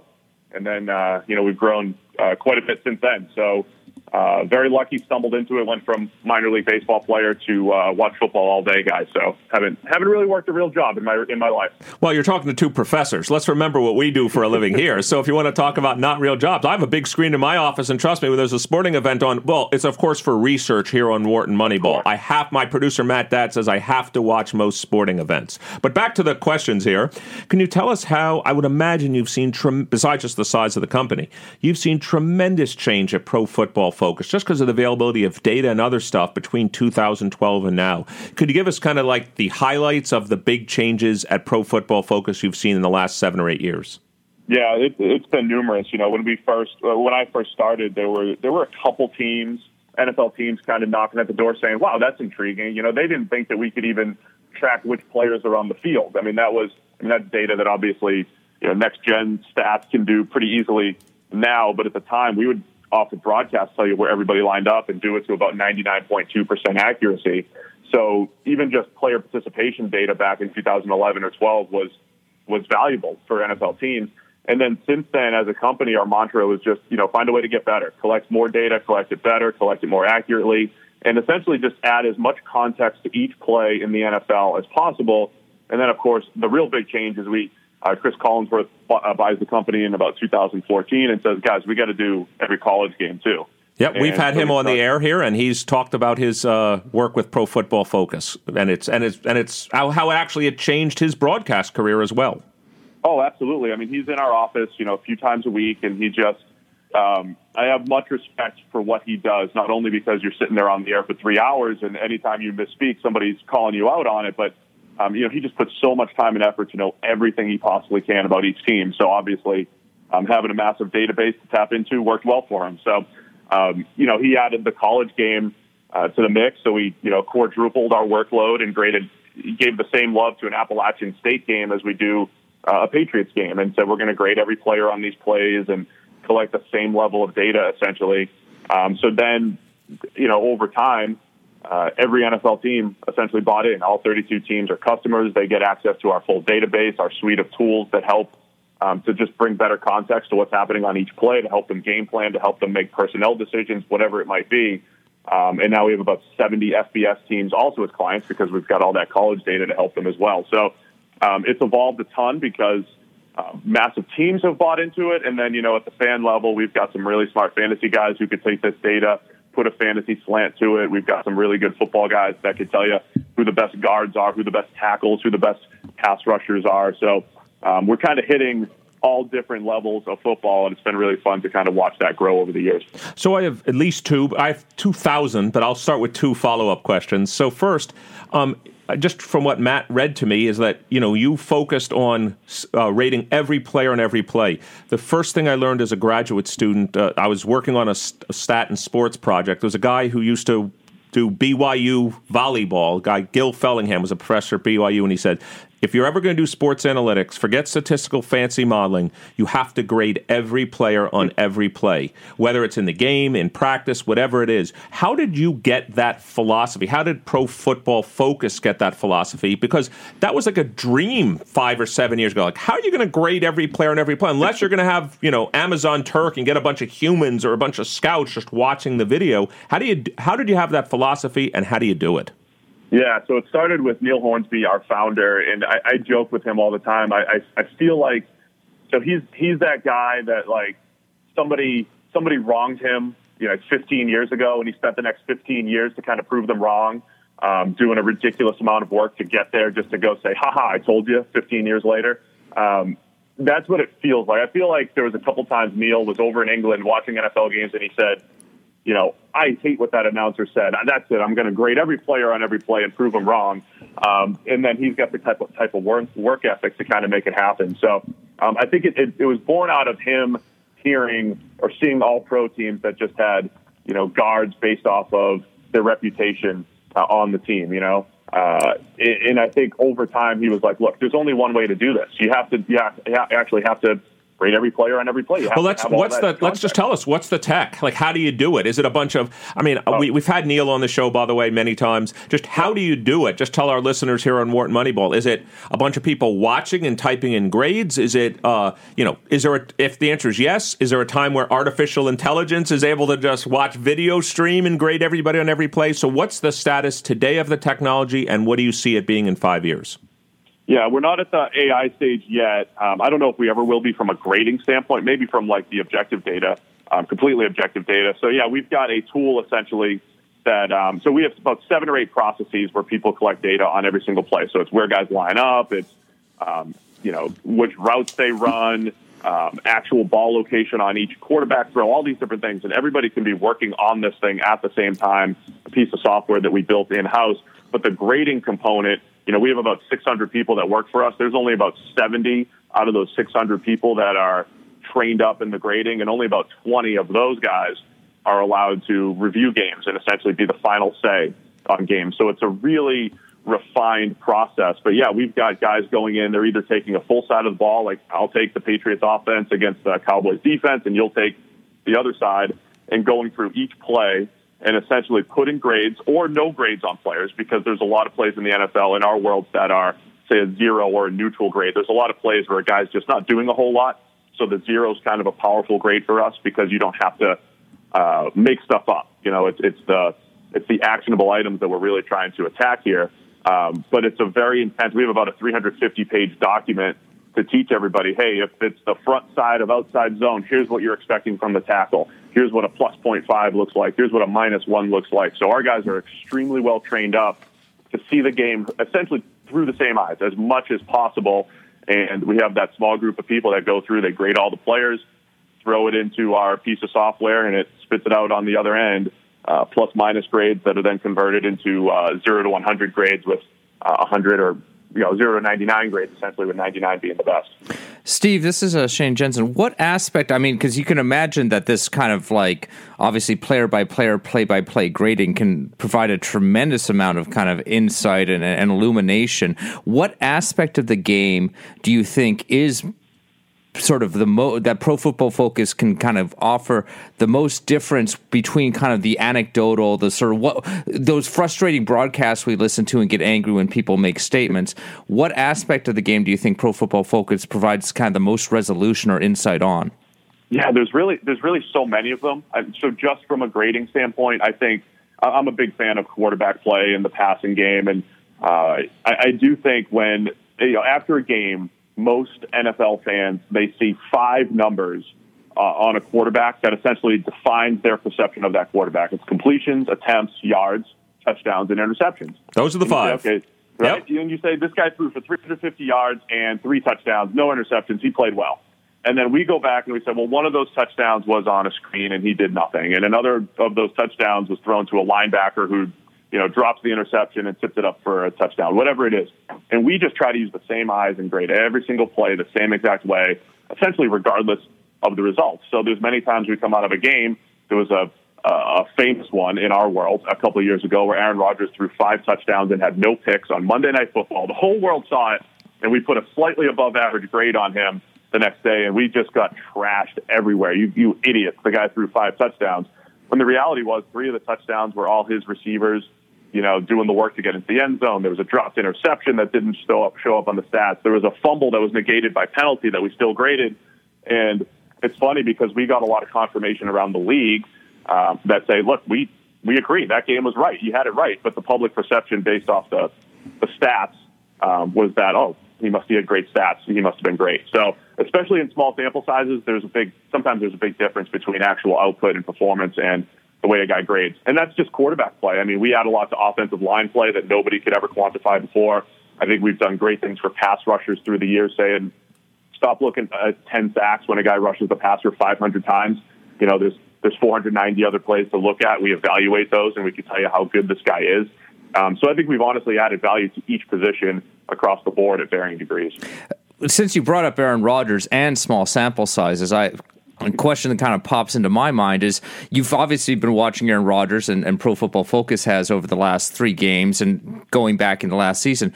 Do you kind of he at least looks to my eye like not the Aaron Rodgers that I've been kind of used to watching over the last few years. Do you kind of sort of see him in your grading as as as slipping a bit, or is it or is my eyes just deceiving him because he's been playing defenses like the Chicago Bears? Yeah, I mean, I think he's definitely been a tick below where he's been. Uh, the Bears game was not good. Uh, even his touchdown was pretty much a jump ball in that game uh, to Jimmy Graham. So we had him with a pretty poor game there. He's been a little bit better the last two weeks. I think the big difference for Aaron Rodgers, he does play this really conservative brand of football where uh, at peak Aaron Rodgers, we're used to seeing, you know, essentially what Mahomes is doing every week now. There's four to five just wow throws every week. How did he make that throw? Why did he make that throw and still hit it? We don't see that from Aaron Rodgers nearly as much. So he's not doing that as much. On the other hand, he's also not turning the ball over. I mean, last year he had two interceptions, and that was pretty close to a real number. You know, he only had a few more turnover worthy plays than that, too. So he has essentially landed in this ultra conservative, you know, high end game manager type of player. But he's also taken far too many sacks. He just hasn't, t- you know, hit a, a few open throws that he needs to hit. It's, he's just in a really weird spot because he's a few years removed from literally being good at everything short passing, deep passing, decision making, special throws, safe throws. He did it all. And now he's kind of lost uh, a tick on a couple different spots. And I think that's why you're seeing uh, slightly lesser performance from Rodgers these last couple seasons. So we're here talking to Steve Palazzolo. Steve is a senior analyst for Pro Football Focus. He focuses both on professional and college sports. He contributes to the grading and analyzing of every player on every play. So, Steve, I wanted to ask you which of the positions before I and there's lots of specific players I want to ask you about, but which position is the hardest to grade? It's definitely it's definitely safety. I mean, the further you get away from the ball, um, and then there's also, we try to focus more on action plays. So it's not always about, well, that cover two safety's eyes were in the wrong place. Let's downgrade them. Um, you know, we try to focus on, you know, action plays, not guessing on plays and really trying to, um, you know, isolate each player's performance on each play. So I think the further you get away from the ball, um, a, a, safety, you know, would be the guy. Where, Harder you know, than a guard or an offense, like a guard or a tackle? So I, so our interior stuff's great because, you know, so look, offensive linemen, like to push back on us all the time, and they say you don't know the play call, you don't know the you know what happened uh, in the room, so to speak. But um, you know, I like it too. You know, there's a lot of nuance to football. There was a lot that went in in that week about the guard and the tackle are talking about how are we going to combo this defensive end to get to the second level, and they talk about it all week, and there's nuance to it. But once the ball snaps, you just kind of grade what the guy did, and you use some intelligence and say, okay, they double teamed here, and this guy went to the second level. How well did he do his job there? And there are so many interactions between offensive linemen and defensive linemen um, that when they play a thousand snaps in a season and you have 200 to 250 really gradable interactions, that's a good sample size to work on. Whereas a safety might only get targeted 10 to 15 times and he might miss four or five tackles and then make another 50 tackles. And it's like, oh, there's about 100 plays where a safety is really in the action. So we think offensive line over time is actually um, not that difficult to grade.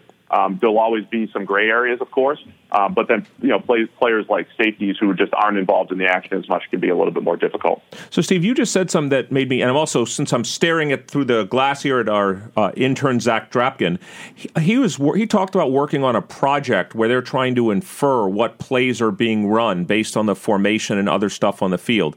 Is that is that important when grading players? Like you even mentioned, like the lineman will say, "You didn't know what the play was supposed to be." Would there be value in in bringing in statistical methods that could infer what the play is, would that help the grading schemes in any way, or is that irrelevant? So uh, for us grading, I don't think it would really change a whole lot. Obviously, from an NFL coach standpoint, from a game planning standpoint, and um, you know a play-by-play recognition standpoint, that would be extremely valuable information. I think a big thing for what we do too that maybe differs from say you know using offensive line as an example. We talk to a lot of offensive line coaches and we say, okay, let's watch this play. What did you see? What did I see? And a lot of offensive line coaches will say, well, I can't expect this tackle to make that block, right? He's not that good, and this was bad coaching, right? And we say that's just, you know, that's just number 68 missing a block. I don't know. I don't think about, well, this guy's not that good, and you're trying to ask him to do too much. We just say 68 missed the block. whether it's number 68 or whether it's Joe Thomas, the best ta- tackle um, of recent time. We just Joe Thomas to us is just number 73. And then when we go back, we can actually use context and say, okay, this guy graded poorly. However, let's figure out in our data what you know his team asked him to do. Well, they asked him to make these difficult blocks on the backside of inside zone. Therefore, he does he does have a bad grade, but his job was a little bit more difficult. So that's kind of how we use, I think, play calling and scheme and system to say, okay, here's the grade. We're just grading how what what you did, what you were asked to do, and then we can go back and say, well, this guy's job was a little bit easier than that guy, and that's how we uh, you know hone in and make you know probably better decisions when it comes to personnel uh, you know, using that extra context. Yeah, and I guess following up on that, I mean, obviously, the kind of advice that you can give, I, I mean, at, at, the minimum, you just grade every play, and the coaches can kind of subset how or which way they want by scheme or, or, or personnel. But I, I, feel like you, you you can also give insight into different the performance of different players under different schemes. And I don't know how much you kind of do that. Like, you know, that this particular cornerback grades as, you know, a plus three under a cover two scheme versus some other kind of situation, or whether that's something where you just kind of provide the grades and, and most of that type of analysis is being done. Uh, by different teams. Yeah, that's. Let me just build on this, build on Shane's question, uh, Steve, because this is really crucial. What roles does Pro Football Focus play? Do you play what uh, what Shane is asking about, which is on let's call it the inferential side, or do you mostly provide that data to the teams? And if they want to look at the grade of their left tackle on screen passes, great, they can go ahead and do that. How much do you guys do internally versus how much is done by your clients? Yeah, so it's, it's a great question because you know because we have these different branches you know of the company, right? So we have a whole consumer side where in you know we're trying to sell our grades essentially to people and say, look, buy our grades. You guys should, this is how you want to understand football. So internally, we have to do a lot of work to explain the grades and say, here's our top graded left tackle, and then understand some of the context behind it. As far as our you know NFL team clients go, there are literally 32 levels of usage and different ways that these things are applied. There are some buildings where PFF grades are right next to their um, their own t- internal team scouting grades, and they use them to say, look, PFF has this guy as a 90. You guys have him as a replacement level player. What's the difference? You know, who's right, who's wrong? So some teams use this as a check. Some teams really buy in and they'll say, look, give me free agency hits. Give me your top 10 defensive ends. Let me know. We need a defensive end. Who would you suggest for us? Um, other teams just kind of, you know, stay to themselves and, you know, don't necessarily tell us how they're going to use our evaluation. So um, it is fascinating to see how the league is using us. I think we're working really hard to create more products to essentially give teams spoon feed more of our insights essentially to them. I think would be the easiest way to say it, and, and say, look, here's here's our grade, here's the context behind it, here's who we think the best players are, not only overall but for you very specifically specifically for the scheme. So we're trying to do a lot more work on that end, and I think the teams that truly buy into that are going to have great advantages when it comes to team building, when it comes to personnel, free agency, the draft, and uh, pretty much every facet going forward. Any major difference between grading pro versus college games? Any big difference there, or any big different, let's call it use cases you see? Yeah, I think the big difference is the level of competition. So there definitely has. So again, we're not going to make mental adjustments and say, well, this Alabama player is going up against Appalachian State. It's not necessarily going to change the way we grade things. But when you go back and you say, well, let me look at this Alabama tackle. He graded well against, you know, an FCS team two group of five teams, and then he struggled in the SEC. That's context that I think is important. So being able to adjust for competition is probably more important in college where the competition levels are so varied. Um, and then, you know, schematically, they they're doing a lot more RPO type of stuff. There's a lot more there's a lot more scheming to put guys into favorable situations in college or unfavorable situations when it comes to the defense, especially. So uh, being able to factor in a lot of those variables, I think, is is very important. But we do try to train our guys. Hey, we've got this rubric, so to speak. Stick to it, and then the data and some of the information will be able to unlock uh, a lot of that context after the fact. Well, let's go to now what you've seen in the. Let's go back to the NFL and see what you've seen in the NFL season so far. So we're three games into the season. Um, let me ask you another. It's a related question. When you guys take the individual player grades on every play, do you kind of try to roll them up and say? Here's how good the team is, and if so, um, what have you seen so far this season? Yeah, we do roll them up into the team level, and you know our you know Eric Eager, George Chahrouri, and other guys I think that have been on the show here. They do a fantastic job of um, adjusting things for competition, even though the grades don't, and just adding proper context to that as far as evaluating teams going forward. They've also done a really good job because um, at PFF we didn't necessarily we, we had you know instincts about hey the pass game is worth more than the run game and various things like that, but our R and D team has come in and really put some more hard numbers to that and said, look, the teams that pass the ball well and stop the pass are the teams that are going to win over time. So they've started to put some value to things that we don't in the in the grading we don't focus on you know the value part of it. We just you know just grade. We'll throw the grades out there, but our team has done a really good job of showing where the value is. So um, so I'm there's sure a lot of that. Yeah, I'm sure Steve. All of our listeners on Wharton Moneyball are now saying. So Bradlow just asked Steve which teams are better than their record and which teams are worse than their record. So what are you guys seeing right now? There's a bunch of three and zero teams right now. You know, the Buffalo Bills are three and zero. The 49ers are three and zero, and then of course the Rams, Chiefs, Patriots. They're all three and zero as well. Like, who are the good teams you're seeing? What, what are you guys seeing just in terms of let's call it? You said there's the five numbers you grade a quarterback on. There's the two numbers that we tend to grade teams on wins and losses. Who's better than their record? Who's worse? Yeah, I think it's the obvious ones. I mean, when you look at the 49ers, you know, their their coverage grade for us is number two in the NFL after being the worst coverage unit in the NFL last year. So, um, yes, they had some injuries last year, but it's also, I think, difficult to expect them to sustain that type of play on the defensive side of the ball going forward. I think the Buffalo Bills are an intriguing one because they've had three, you know, essentially two plus years of being really good on the back end. They just make life difficult for opposing quarterbacks. I think that makes them um, a, somewhat difficult matchup for the Patriots this weekend, but I don't think you can bank on that Buffalo Bills offense with Josh Allen at the helm, uh, you know, being, you know, more than a mid-tier type of operation for the rest of the year. So I think it's the obvious ones, teams like the 49ers and the, and the Bills being a little bit overrated.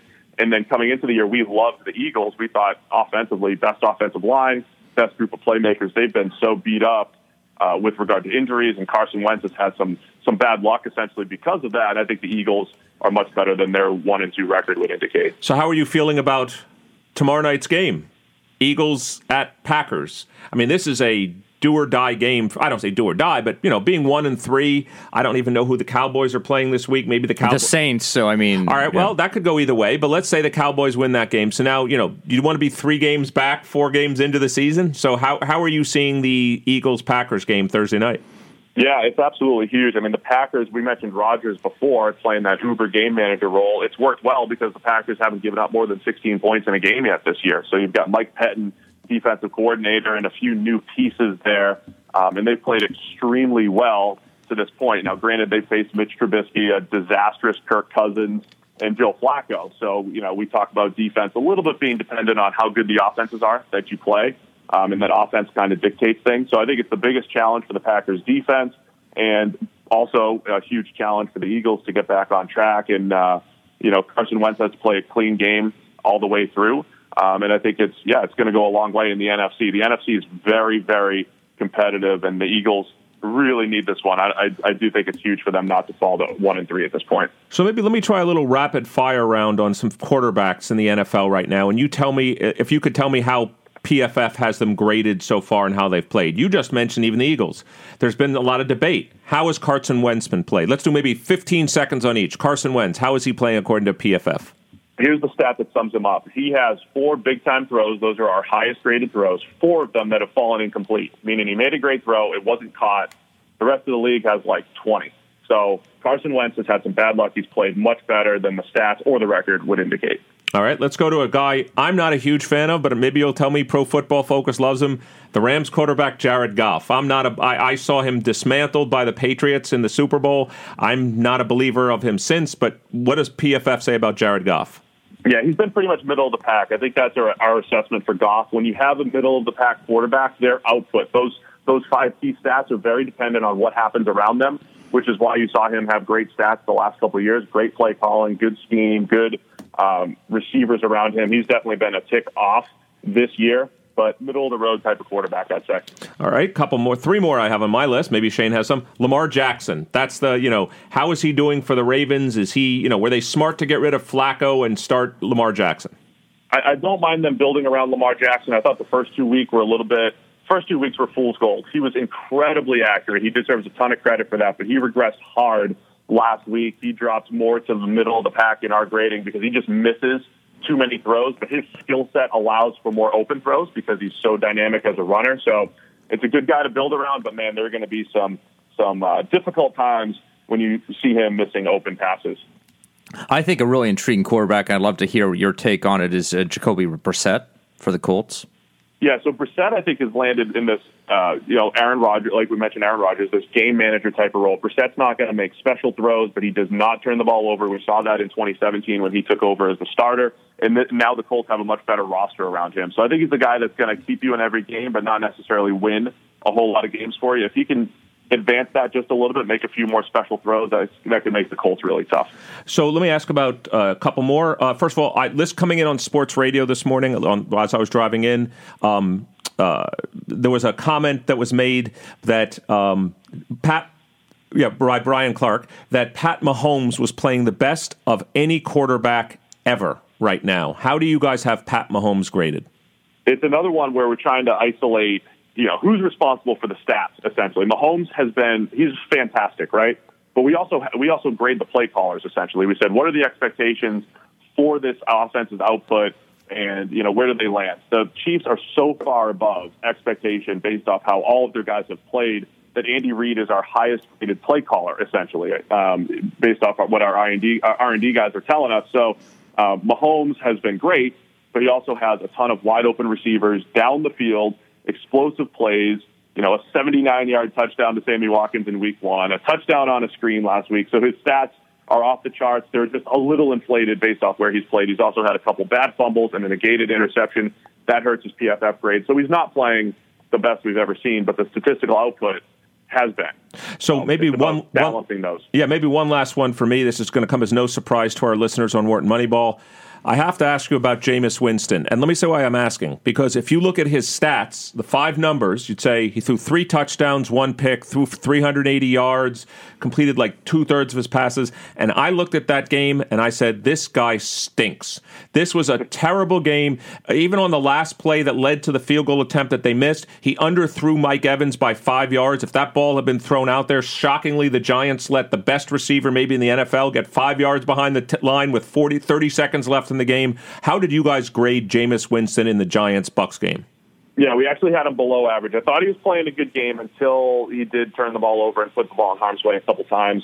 Um, Jameis has been one of the more fascinating guys to look at our play-by-play grading because he's always at the high end of positively graded throws and the high end of negatively graded throws. So trying to cut back on those negatives. It's been about five years I'm waiting for him, but it's the same profile that a guy like Carson Palmer or Cam Newton had through the years. And then that one year it clicked and they had an MVP caliber season. That's how I've always looked at Jameis. I don't know if he has it in him, but he has that type of highly volatile profile. And last but not least, in homage to our producer Matt Datz, he wants me. He calls him Danny Dimes. Daniel Oh, Jones. no. How did Daniel Jones look to you in that game? I have an opinion, just my eyeball. But what, what did you think? I hate throwing, you know, being the wet blanket on Daniel Jones because he's been very impressive preseason and, you know, last week He made a couple just unbelievable special throws. He was just so good under pressure, 240 plus yards under pressure, which is uh, very unstable. It's just one of those things that's so unsustainable. So it's like, hey, good job, Daniel Jones. I'm just not expecting that going forward. Has to do a little bit better job with his pocket presence, couple fumbles, one of which was really, really bad. So cut back on those and do a little bit better from a clean pocket because that's where the best quarterbacks win. Well, we've been talking to Steve Palazzolo. Steve is senior analyst for Pro Football Focus. Uh, Steve, we'd like to thank you for joining us this morning here on Wharton Moneyball. Yeah, thanks for having me, guys. Anytime. Oh, great. So uh, this has been three quarters of Wharton Moneyball. That means there's one quarter to go, which means Moneyball matchups, what caught a lot more and what caught Shane in my eye during the week. So please join us after the break. Welcome back to Wharton Money Moneyball. This is Eric Bradlow, professor of marketing and statistics, and I'm here with my co-host this morning, professor of statistics Shane Jensen. Thanks to our associate producer and sound engineer Martin Nuaga for bringing us back with some music that gets you pumped up here on a Wednesday morning here in the beautiful city of Philadelphia. So, Shane, I wanted to ask you a question. Without looking at the sheet in front of you, I'm going to turn it over for just a second. Um, as you think about baseball seasons, Yep. okay, what would you say? Do I have to think about this one specifically? No, not as a Red Okay, Sox fan, good, but just in general, baseball scenes. I'm not asking specifically about the Red Sox. What would you say is a reasonable number of teams to win 100 games? Like the average number of teams? Oh, I mean, It's I- rare, right? It's 100 rare. I mean, it, it hasn't been so rare lately, which is probably where you're going with this. But yes, no. Um, you know, I, I feel like a hundred win team. There should be, uh, you know, like 0.75 of a team per season. Like Uh, it, it, it happens most seasons, but it, you know, it's it should be at least rare that you have one or more. Okay, so let me talk to you about this season. Yeah. Currently, the Yankees have 102 wins and 55 losses. I'm going to predict with probability one they win 100 games. They've Yeah. already won 102. Yeah, yeah. Okay. Do you, you and I agree that the Twins could go four and two in their last six games? They could. Right. That would get them to 100 wins. Do we agree that Amazing. 102 is bigger than 100? The Astros. Okay. So every team in the American League, every division winner in the American League will have won 100 games. Do you agree that the Braves could go 4 and 1 in their last 5 games? They could, but that's less likely. All right, but that gets them to 100 wins. The Dodgers have already won 100 Yeah. games. 5 of the 6 division winners are likely to be 99, 100 or more. Isn't that now? Does that say something more about the top end, or does it say more to you about there's the haves and have nots in baseball? I think it's the haves and haves nots. Um, I mean, I think it's weird because the haves and haves nots don't necessarily cut cut the way you'd kind of think just based on on money, right? I mean, I think it's also analytics. I think it's also just you know some organizations have figured things out better. But I, I think what is mostly driving this recent trend towards more 100 winning teams is this the kind of just this disparity. I think there's some very very bad teams out there. We also have, I think, probably uh, historically more teams losing 100 games than we usually do as well. I do think there has been this kind of separation where you've got you know the uh, an increasing distance between the top teams and the bottom teams. Well, teams. thanks. This is why we have a wonderful producing staff led by our producer Matt Datz. So let me give you some data. Yeah. Baseball's been around, let's say, since 1892, 127 seasons. The number of teams that have won 100 games is 105 teams in 127 seasons. And Yeah, by the so way, less than 1%. you guessed 0.75. Yeah. You were so far off, it's 0.79. No, I'm just saying, though. Yeah. So now you start, and we know, let's assume you assume this is like a Poisson process where the mean and the variance are the same, which means the standard deviations, let's say 0.8, 0.9. Yeah. If we get to five, that's four over four standard Yeah. deviations. I mean, this is extraordinarily rare. Yeah. And it says here there's only been seven seasons where three teams have won 100. and we're definitely going to get there. Well, we're already there. The Yankees, Astros, and Yeah. Dodgers have already won 100. I mean, we're just talking about whether four and five are going to get Yeah. there. So, what? Let me ask you a question. If you're a general manager now in baseball, and you believe this trend is going to continue, and you're running the analytics division of, I don't know, you're, the Red Sox, what does this say to you if, in some sense, you can almost guarantee now, let's imagine this is the new normal. Like maybe there'll be three teams a year that have 100 wins. Yeah. What does that say to you? Like how? Like let's imagine. Forget that. You're the Oakland A's, Moneyball, Billy Beane. You're the Tampa Bay Rays, low budget Yeah. team. Who, by the way, they may win 95 games, 96 games, and not make the playoffs this year. You want to talk about that? Who would have thought there would be the three wild card teams? Just to be clear, as everybody, the A's have 94 wins, but they're not winning the division. Yeah. Remember, the Rays have 93 wins. The Indians have 92 wins. Could you imagine winning 95 games? 96 games, even. Cleveland may win 96 games. 96 and not make the playoffs, even as a wild card team. If that Yeah, doesn't no, tell you about no, the that- haves and have nots. No, and I mean it's probably very humbling as a general manager to sort of look at that and say, "Wow, I, you know, I have in order for me to kind of, you know, make the playoffs, I have to kind of excel a bunch uh, among a bunch of elite teams." But I think it's also got to be kind of inspiring for the Rays and Oakland Athletics of the world that, you know, again, the to become one of those have teams is not really just about payroll anymore. You know, I, I feel like I, I, I feel like anal- smart analytics probably and just kind of smart player development is kind of serving somewhat of a role of a great equalizer. Right, because talent, you know, on the field talent is incredibly expensive, but development, you know, the kind of energy and money that teams are putting into development and and and and kind of prospecting, getting the most out of that on the field talent, that is uh, something that's a little bit more kind of a uniform cross uh, cost across teams. And so I think I'm I- if I'm a general manager, I'm kind of inspired by how some of these teams, these like teams with lower payrolls, are being really smart. I mean, the money, you know, the Oakland Athletics, I guess, have been inspiring baseball and radio shows for you know d- decades. But i think you're seeing more of that you know out of other organizations like the rays as well. You know what's interesting is we didn't have the right two teams, but what it looks like, just looking at the standings right now in baseball, every division in the American League, every division, all three divisions, will have two teams with 95 or more wins. yeah. And on the on the bottom end i bet you there's a there's a Well, the Tigers are histor- are, are a 46 win team Yeah. at the moment. The Orioles are a 51 win team. Then after that, you know, but the part also that surprises me is if the Rays, Indians, or Athletics were in the National League, they would have like a nine game win on the wild card lead on the wild Yeah. card. So the wild card team from the National League might have 87 or 88 wins, where the wild card team for the American League may have 97 Yeah. or 98 wins. There's just a very big discrepancy, at least this year. No, and I, between the two and, leagues. and, and, and I think it's it's it's interesting. You know, I mean, again, the playoffs are going to be really interesting. I mean, the what the Red Sox did, and let's remind ourselves what the Red Sox did last year. They went. Not only did they win hundred games during their regular season, but they had to beat three 100 win teams on their way to the World Series. so I know they beat the Astros. I the know Yankees did won 100 wins. They had 100 wins, right? I, I honestly don't remember. Did the Red Sox play the Yankees last year? yeah, I think they did. They did in the playoffs. Yeah, they okay. did. I, It- it- it I thought the Yankees were eliminated by the Astros last year, but maybe I have it wrong. No, the Yankees definitely were eliminated by the Red Sox. It went really Oh. fast, so you may not remember because oh, of that. See, there we go. There but we go. um, but yeah, so they went through the Yankee, the Astros, and the Do- the Yankees, Astros, and Dodgers all at 100 wins, and that's, That's incredibly remarkable. impressive. Yeah, That's remarkable. Yeah. And I mean, whatever team has a path through through well, the World Series, about it right now. it's going to be a No, similar let's look- difficult look, path If the this year. Yankees are going to win the World Series, let's assume Yeah. the Twins go four and two. Just just for the sake of argument, Sure. there's no reason they couldn't. The Yankees are playing the Twins in the first round. That's a yeah, hundred but win I- team. we're not going to give them any credit for no. that. That's an automatic win. Okay, but whatever.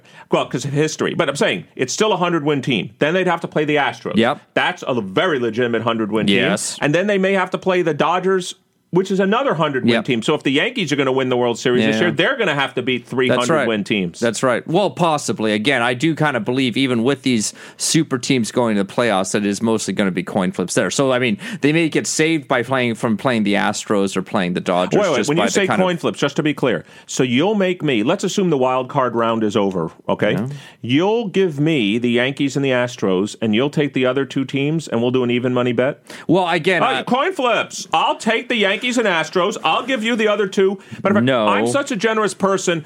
I'll bet a dollar there to is win 95 there, cents. There is an exception to the Oh. coin flip. Oh. There's an exception to the Shane Jensen coin flip rule, and that is if the Yankees play the Twins in the playoffs, the Yankees win.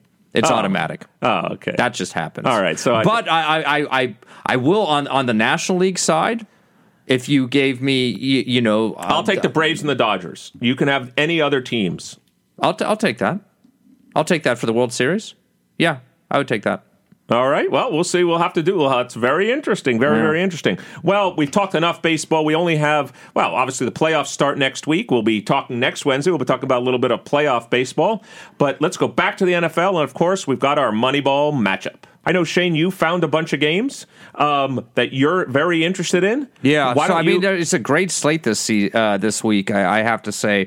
Um, I mean, let's start off, you know, just kind of with the Thursday night game because that's obviously uh, for, first and foremost in our mind. That Eagles Packers matchup is fantastic. I think it's going to be a great game, and as we sort of alluded to, it's a very important. I mean, it's the most important game for the Eagles, I think, compared to uh, the Packers, just because, as you sort of said before, one and three it's hard to recover from that, especially with the Cowboys being so good. So I mean, you, it would really they're all the Eagles are already in a hole as far as the division goes, but I think it would be an almost an insurmountable hole if they lost another game in the standings to the Cowboys. So Well, you it's kind of a must-win game, and I'm not quite sure whether they you have know the would- horses to yeah. win it. Yeah, the thing that's interesting about that is you also talk about something else, which is you know, can a one and three team make the playoffs? Yeah, yeah, they can.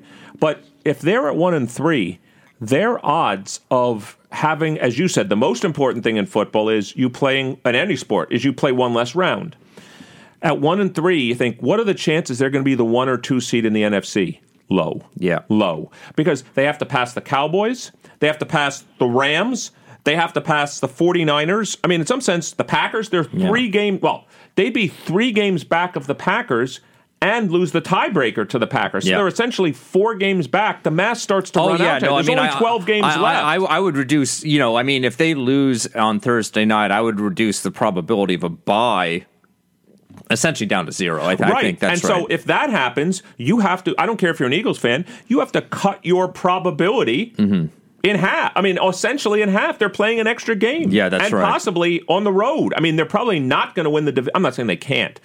The likelihood of them winning division goes Yeah. down dramatically if they lose this game. No, I agree, and I mean, I think that part. uh, No, and I, I think it's an intriguing matchup, not just because of the importance to the Eagles of the game in the standings, but also because we're seeing a matchup as we kind of have been talking about for the last uh, couple hours of a team that we kind of feel like probably is not as good as you know the Packers. Um, are three and zero, but you know they've played some pretty soft teams, at least you know on, on, various sides of the football, like you know the Chicago offense and stuff like that. So we're kind of looking at an underwhelming three and zero team versus a team that's at one and two, but we expected them to be a lot better, and, and you know they've had some bad luck. So you kind of wonder if this is going to be a game where some of those kind of odds, uh, you know, that bad luck equalizes a bit. We got to make some picks here on Moneyball Yeah. matchup. Who do you like in the game? And let's like- go against the spread. Packers minus four and a half, I think. So we'll pick against the spread. Who, who do you like in that game? I'm liking uh, I'm liking the Eagles. I think the Eagles. Uh, I like I said, I think the Eagles are a well coached team with good personnel. They've had some bad luck on the offensive side, but I think they they throw it together. I think they kind of scheme around a little bit, uh, do a better, little bit better job of scheming around some of their kind of injury weaknesses right now. So I like the Eagles actually. I like the Eagles too, but I like the Eagles because I think they're going to play well defensively in the game. I see it as a low scoring game, and um, I like the Eagles. I like the Eagles in that one. So, all right, what other games caught your eye this week?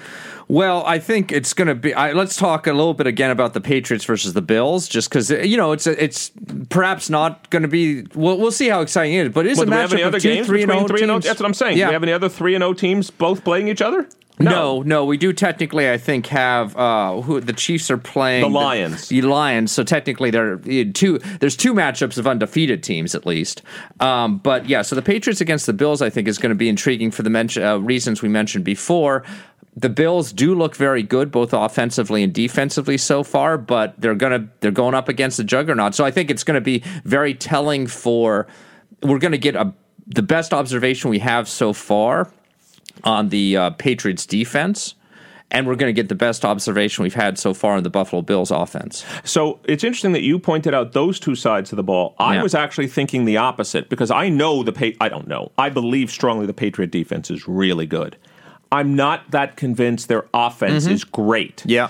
I'm more interested to see what happens. Like, how does the Patriot offense do against a good Yeah. defensive Yeah. team for the Bills? So it would not surprise me if the Patriots win this game 24 to 13. Like, I don't see them putting up 40 points on the Bills in this No, game. No, that's right. Now, if they right. do, that would that, then my greatest of all time goes up even farther. But I mean, I, I see this as a low scoring game where they probably win. I, I'll, I'll make my pick first this time. I see the Patriots covering, but I don't think I, I think it's a two somewhere between a. 10 to tw- 10 point game i'm going to say patriots win by 10 Yeah, I can't. I, I have to agree with you on that. I do think the Patriots do win this game. I don't think it's going to be a, a, a big blowout. I think the the Bills the Bills always play the Patriots tough, and I think the Bills are particularly well situated right now as a team to play the Patriots tough. So I I, I, I agree. I think the Patriots. Uh, I would take the Patriots by You also five wanna- or something. You also want to talk about a high leverage game. Let's just pretend for a second that the Bills win this game. Well, they've got a one game lead now Yeah. on the Patriots in the division, and they've played them, so they've beaten them head to head. Um, You know, uh, no, the Bills aren't winning the division, but. It Puts them makes in great that shape for the wild division, card. yeah, and it makes that division a lot more interesting, Yes. at least for a few more weeks into the season. That's right. That's right. I mean, it is an interest. uh, It's a division that's str- it's a division race that struggles to be interesting. It hasn't Ever. been particularly notable for many years. So no, I mean, I, I'm certainly not cheering for that eventuality. But it would be it'd be cool if I mean it would be cool if the Bills actually were kind of competitive at least. I know there's some other games that caught your eye, but there's one that caught my eye. You Yeah. even mentioned it. Can the Lions actually be decent? Yeah. So the They can be Chiefs, decent. Well, the Chiefs are at Lions. Yeah. Any chance the Lions win that game? I don't. Th- I, I don't think. I, I mean, yes, I think the Lions are decent. I think they might even be a slightly above average team. But the Chiefs are a world beater right now. So no, I, I, I don't think there's really. I mean, I mean, obviously there's a chance any given Sunday, but I don't think there's a very uh, realistic chance that that. So we're not Lions pull- underestimating the uh, Lions here. The Chiefs are just good. I think that's right. I think that's right. I mean that that's at least what my gut tells me. I mean, Pro Football Focus might tell you know give us some insights that my gut doesn't have, but I think the Chiefs are roll over the Lions. I'm going by my two theorems right now in football, which is if the Chiefs or Patriots are favored by seven or less, you pick them and you bet them. So I'm be, I'll, I'll even say right now, I'm betting on the Patriots It's recent that you've added the Chiefs to that, right? It used to just be the Patriots. It used to just be the Patriots. Yeah, so that's already a but I'm willing, I'm willing to add the Chiefs at Yeah. minus six and a half to that list. Any Yeah. other? I know there's some other games that caught your eye as well. Yeah, no. So I mean, I'm I'm I, I I- I'm intrigued. The uh, NFC uh, AFC North, I think, is going to be an intriguing division as well. And I think the Browns versus the Ravens. That's good. That, that's always a great matchup. Even even back when the Browns were terrible, the Browns and Ravens would play some great games. Um, and now the Browns are not terrible, but they certainly aren't as good as we thought they were going to be, or as good as most people thought they were going to be.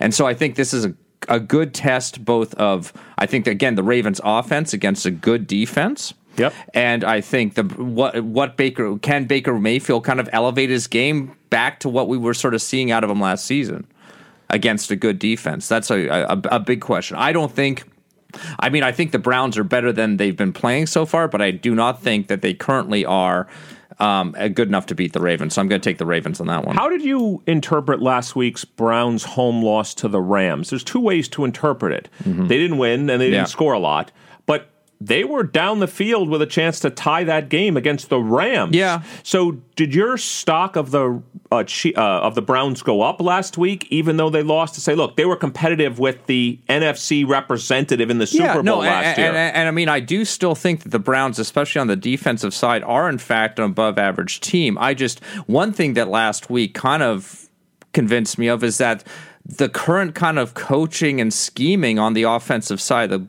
ball is not working well for the Browns. Is not working well for the amazing talent that they have. And I mean, you know, obviously everybody's hyper focused on the draw play on fourth and nine, which is obviously a great example of poor coaching. Right. But it, it goes beyond that. And I think, you know, part of it, I think, is on Baker Mayfield himself to kind of, you know, elevate his game and be able to kind of recognize that there's other targets out there. Be, Besides Odell Beckham Jr., I think he's trying to force himself into Odell a little bit too much. But I mean, part of that is also coaching and scheming, and I I don't know if that that's something that may or may not change over the course of the season. And let's go to just one last game in the minute or so we have left. What do you think about Cowboys at Saints? Oh, I mean, you know, Great matchup. Yeah, and I mean, obviously, it's the Teddy Bridgewater Saints. It's not the Drew Brees Saints. But what do you think about that game, and who do you like? I like the Cowboys only because basically, I mean, I think if Brees was in, I'd probably be uh, uh, switch my pick. I, I like the Cowboys in that just because they're clicking on all cylinders. I do think you know the, the they're exploitable though. I mean, I think the Cowboys have had.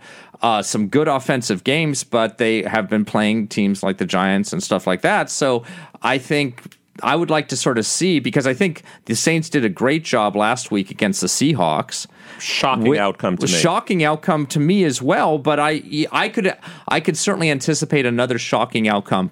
Or at least a really close game um, out of the Saints Cowboys matchup yeah, it's interesting well. that the Cowboys are favored by three in New Orleans, which is Yeah. probably about right. Though I think most people would have them a five or six point uh, favorite on a neutral field. yeah, that's right. Well, that's been two hours of Wharton Moneyball. I'd like to thank my co-host this morning, Shane Jensen. I'm Eric Bradlow. Uh, Adi Wyner was here for part of the show, and of course, some combination of us three and Cade Massey here every Wednesday morning live, 8 to 10 a.m. Eastern here on Wharton Moneyball. I'd like to thank our producer, Matt Datz. I'd like to thank our associate producer and sound engineer, Martin Uh, between now and next week, there's a lot to pay attention to. There's obviously college football, pro football. There's even a little bit of tennis going on. So between now and then, enjoy your sports, and we'll see you next week here on Wharton Moneyball. For more insight from Business Radio, please visit businessradio.wharton.upenn.edu.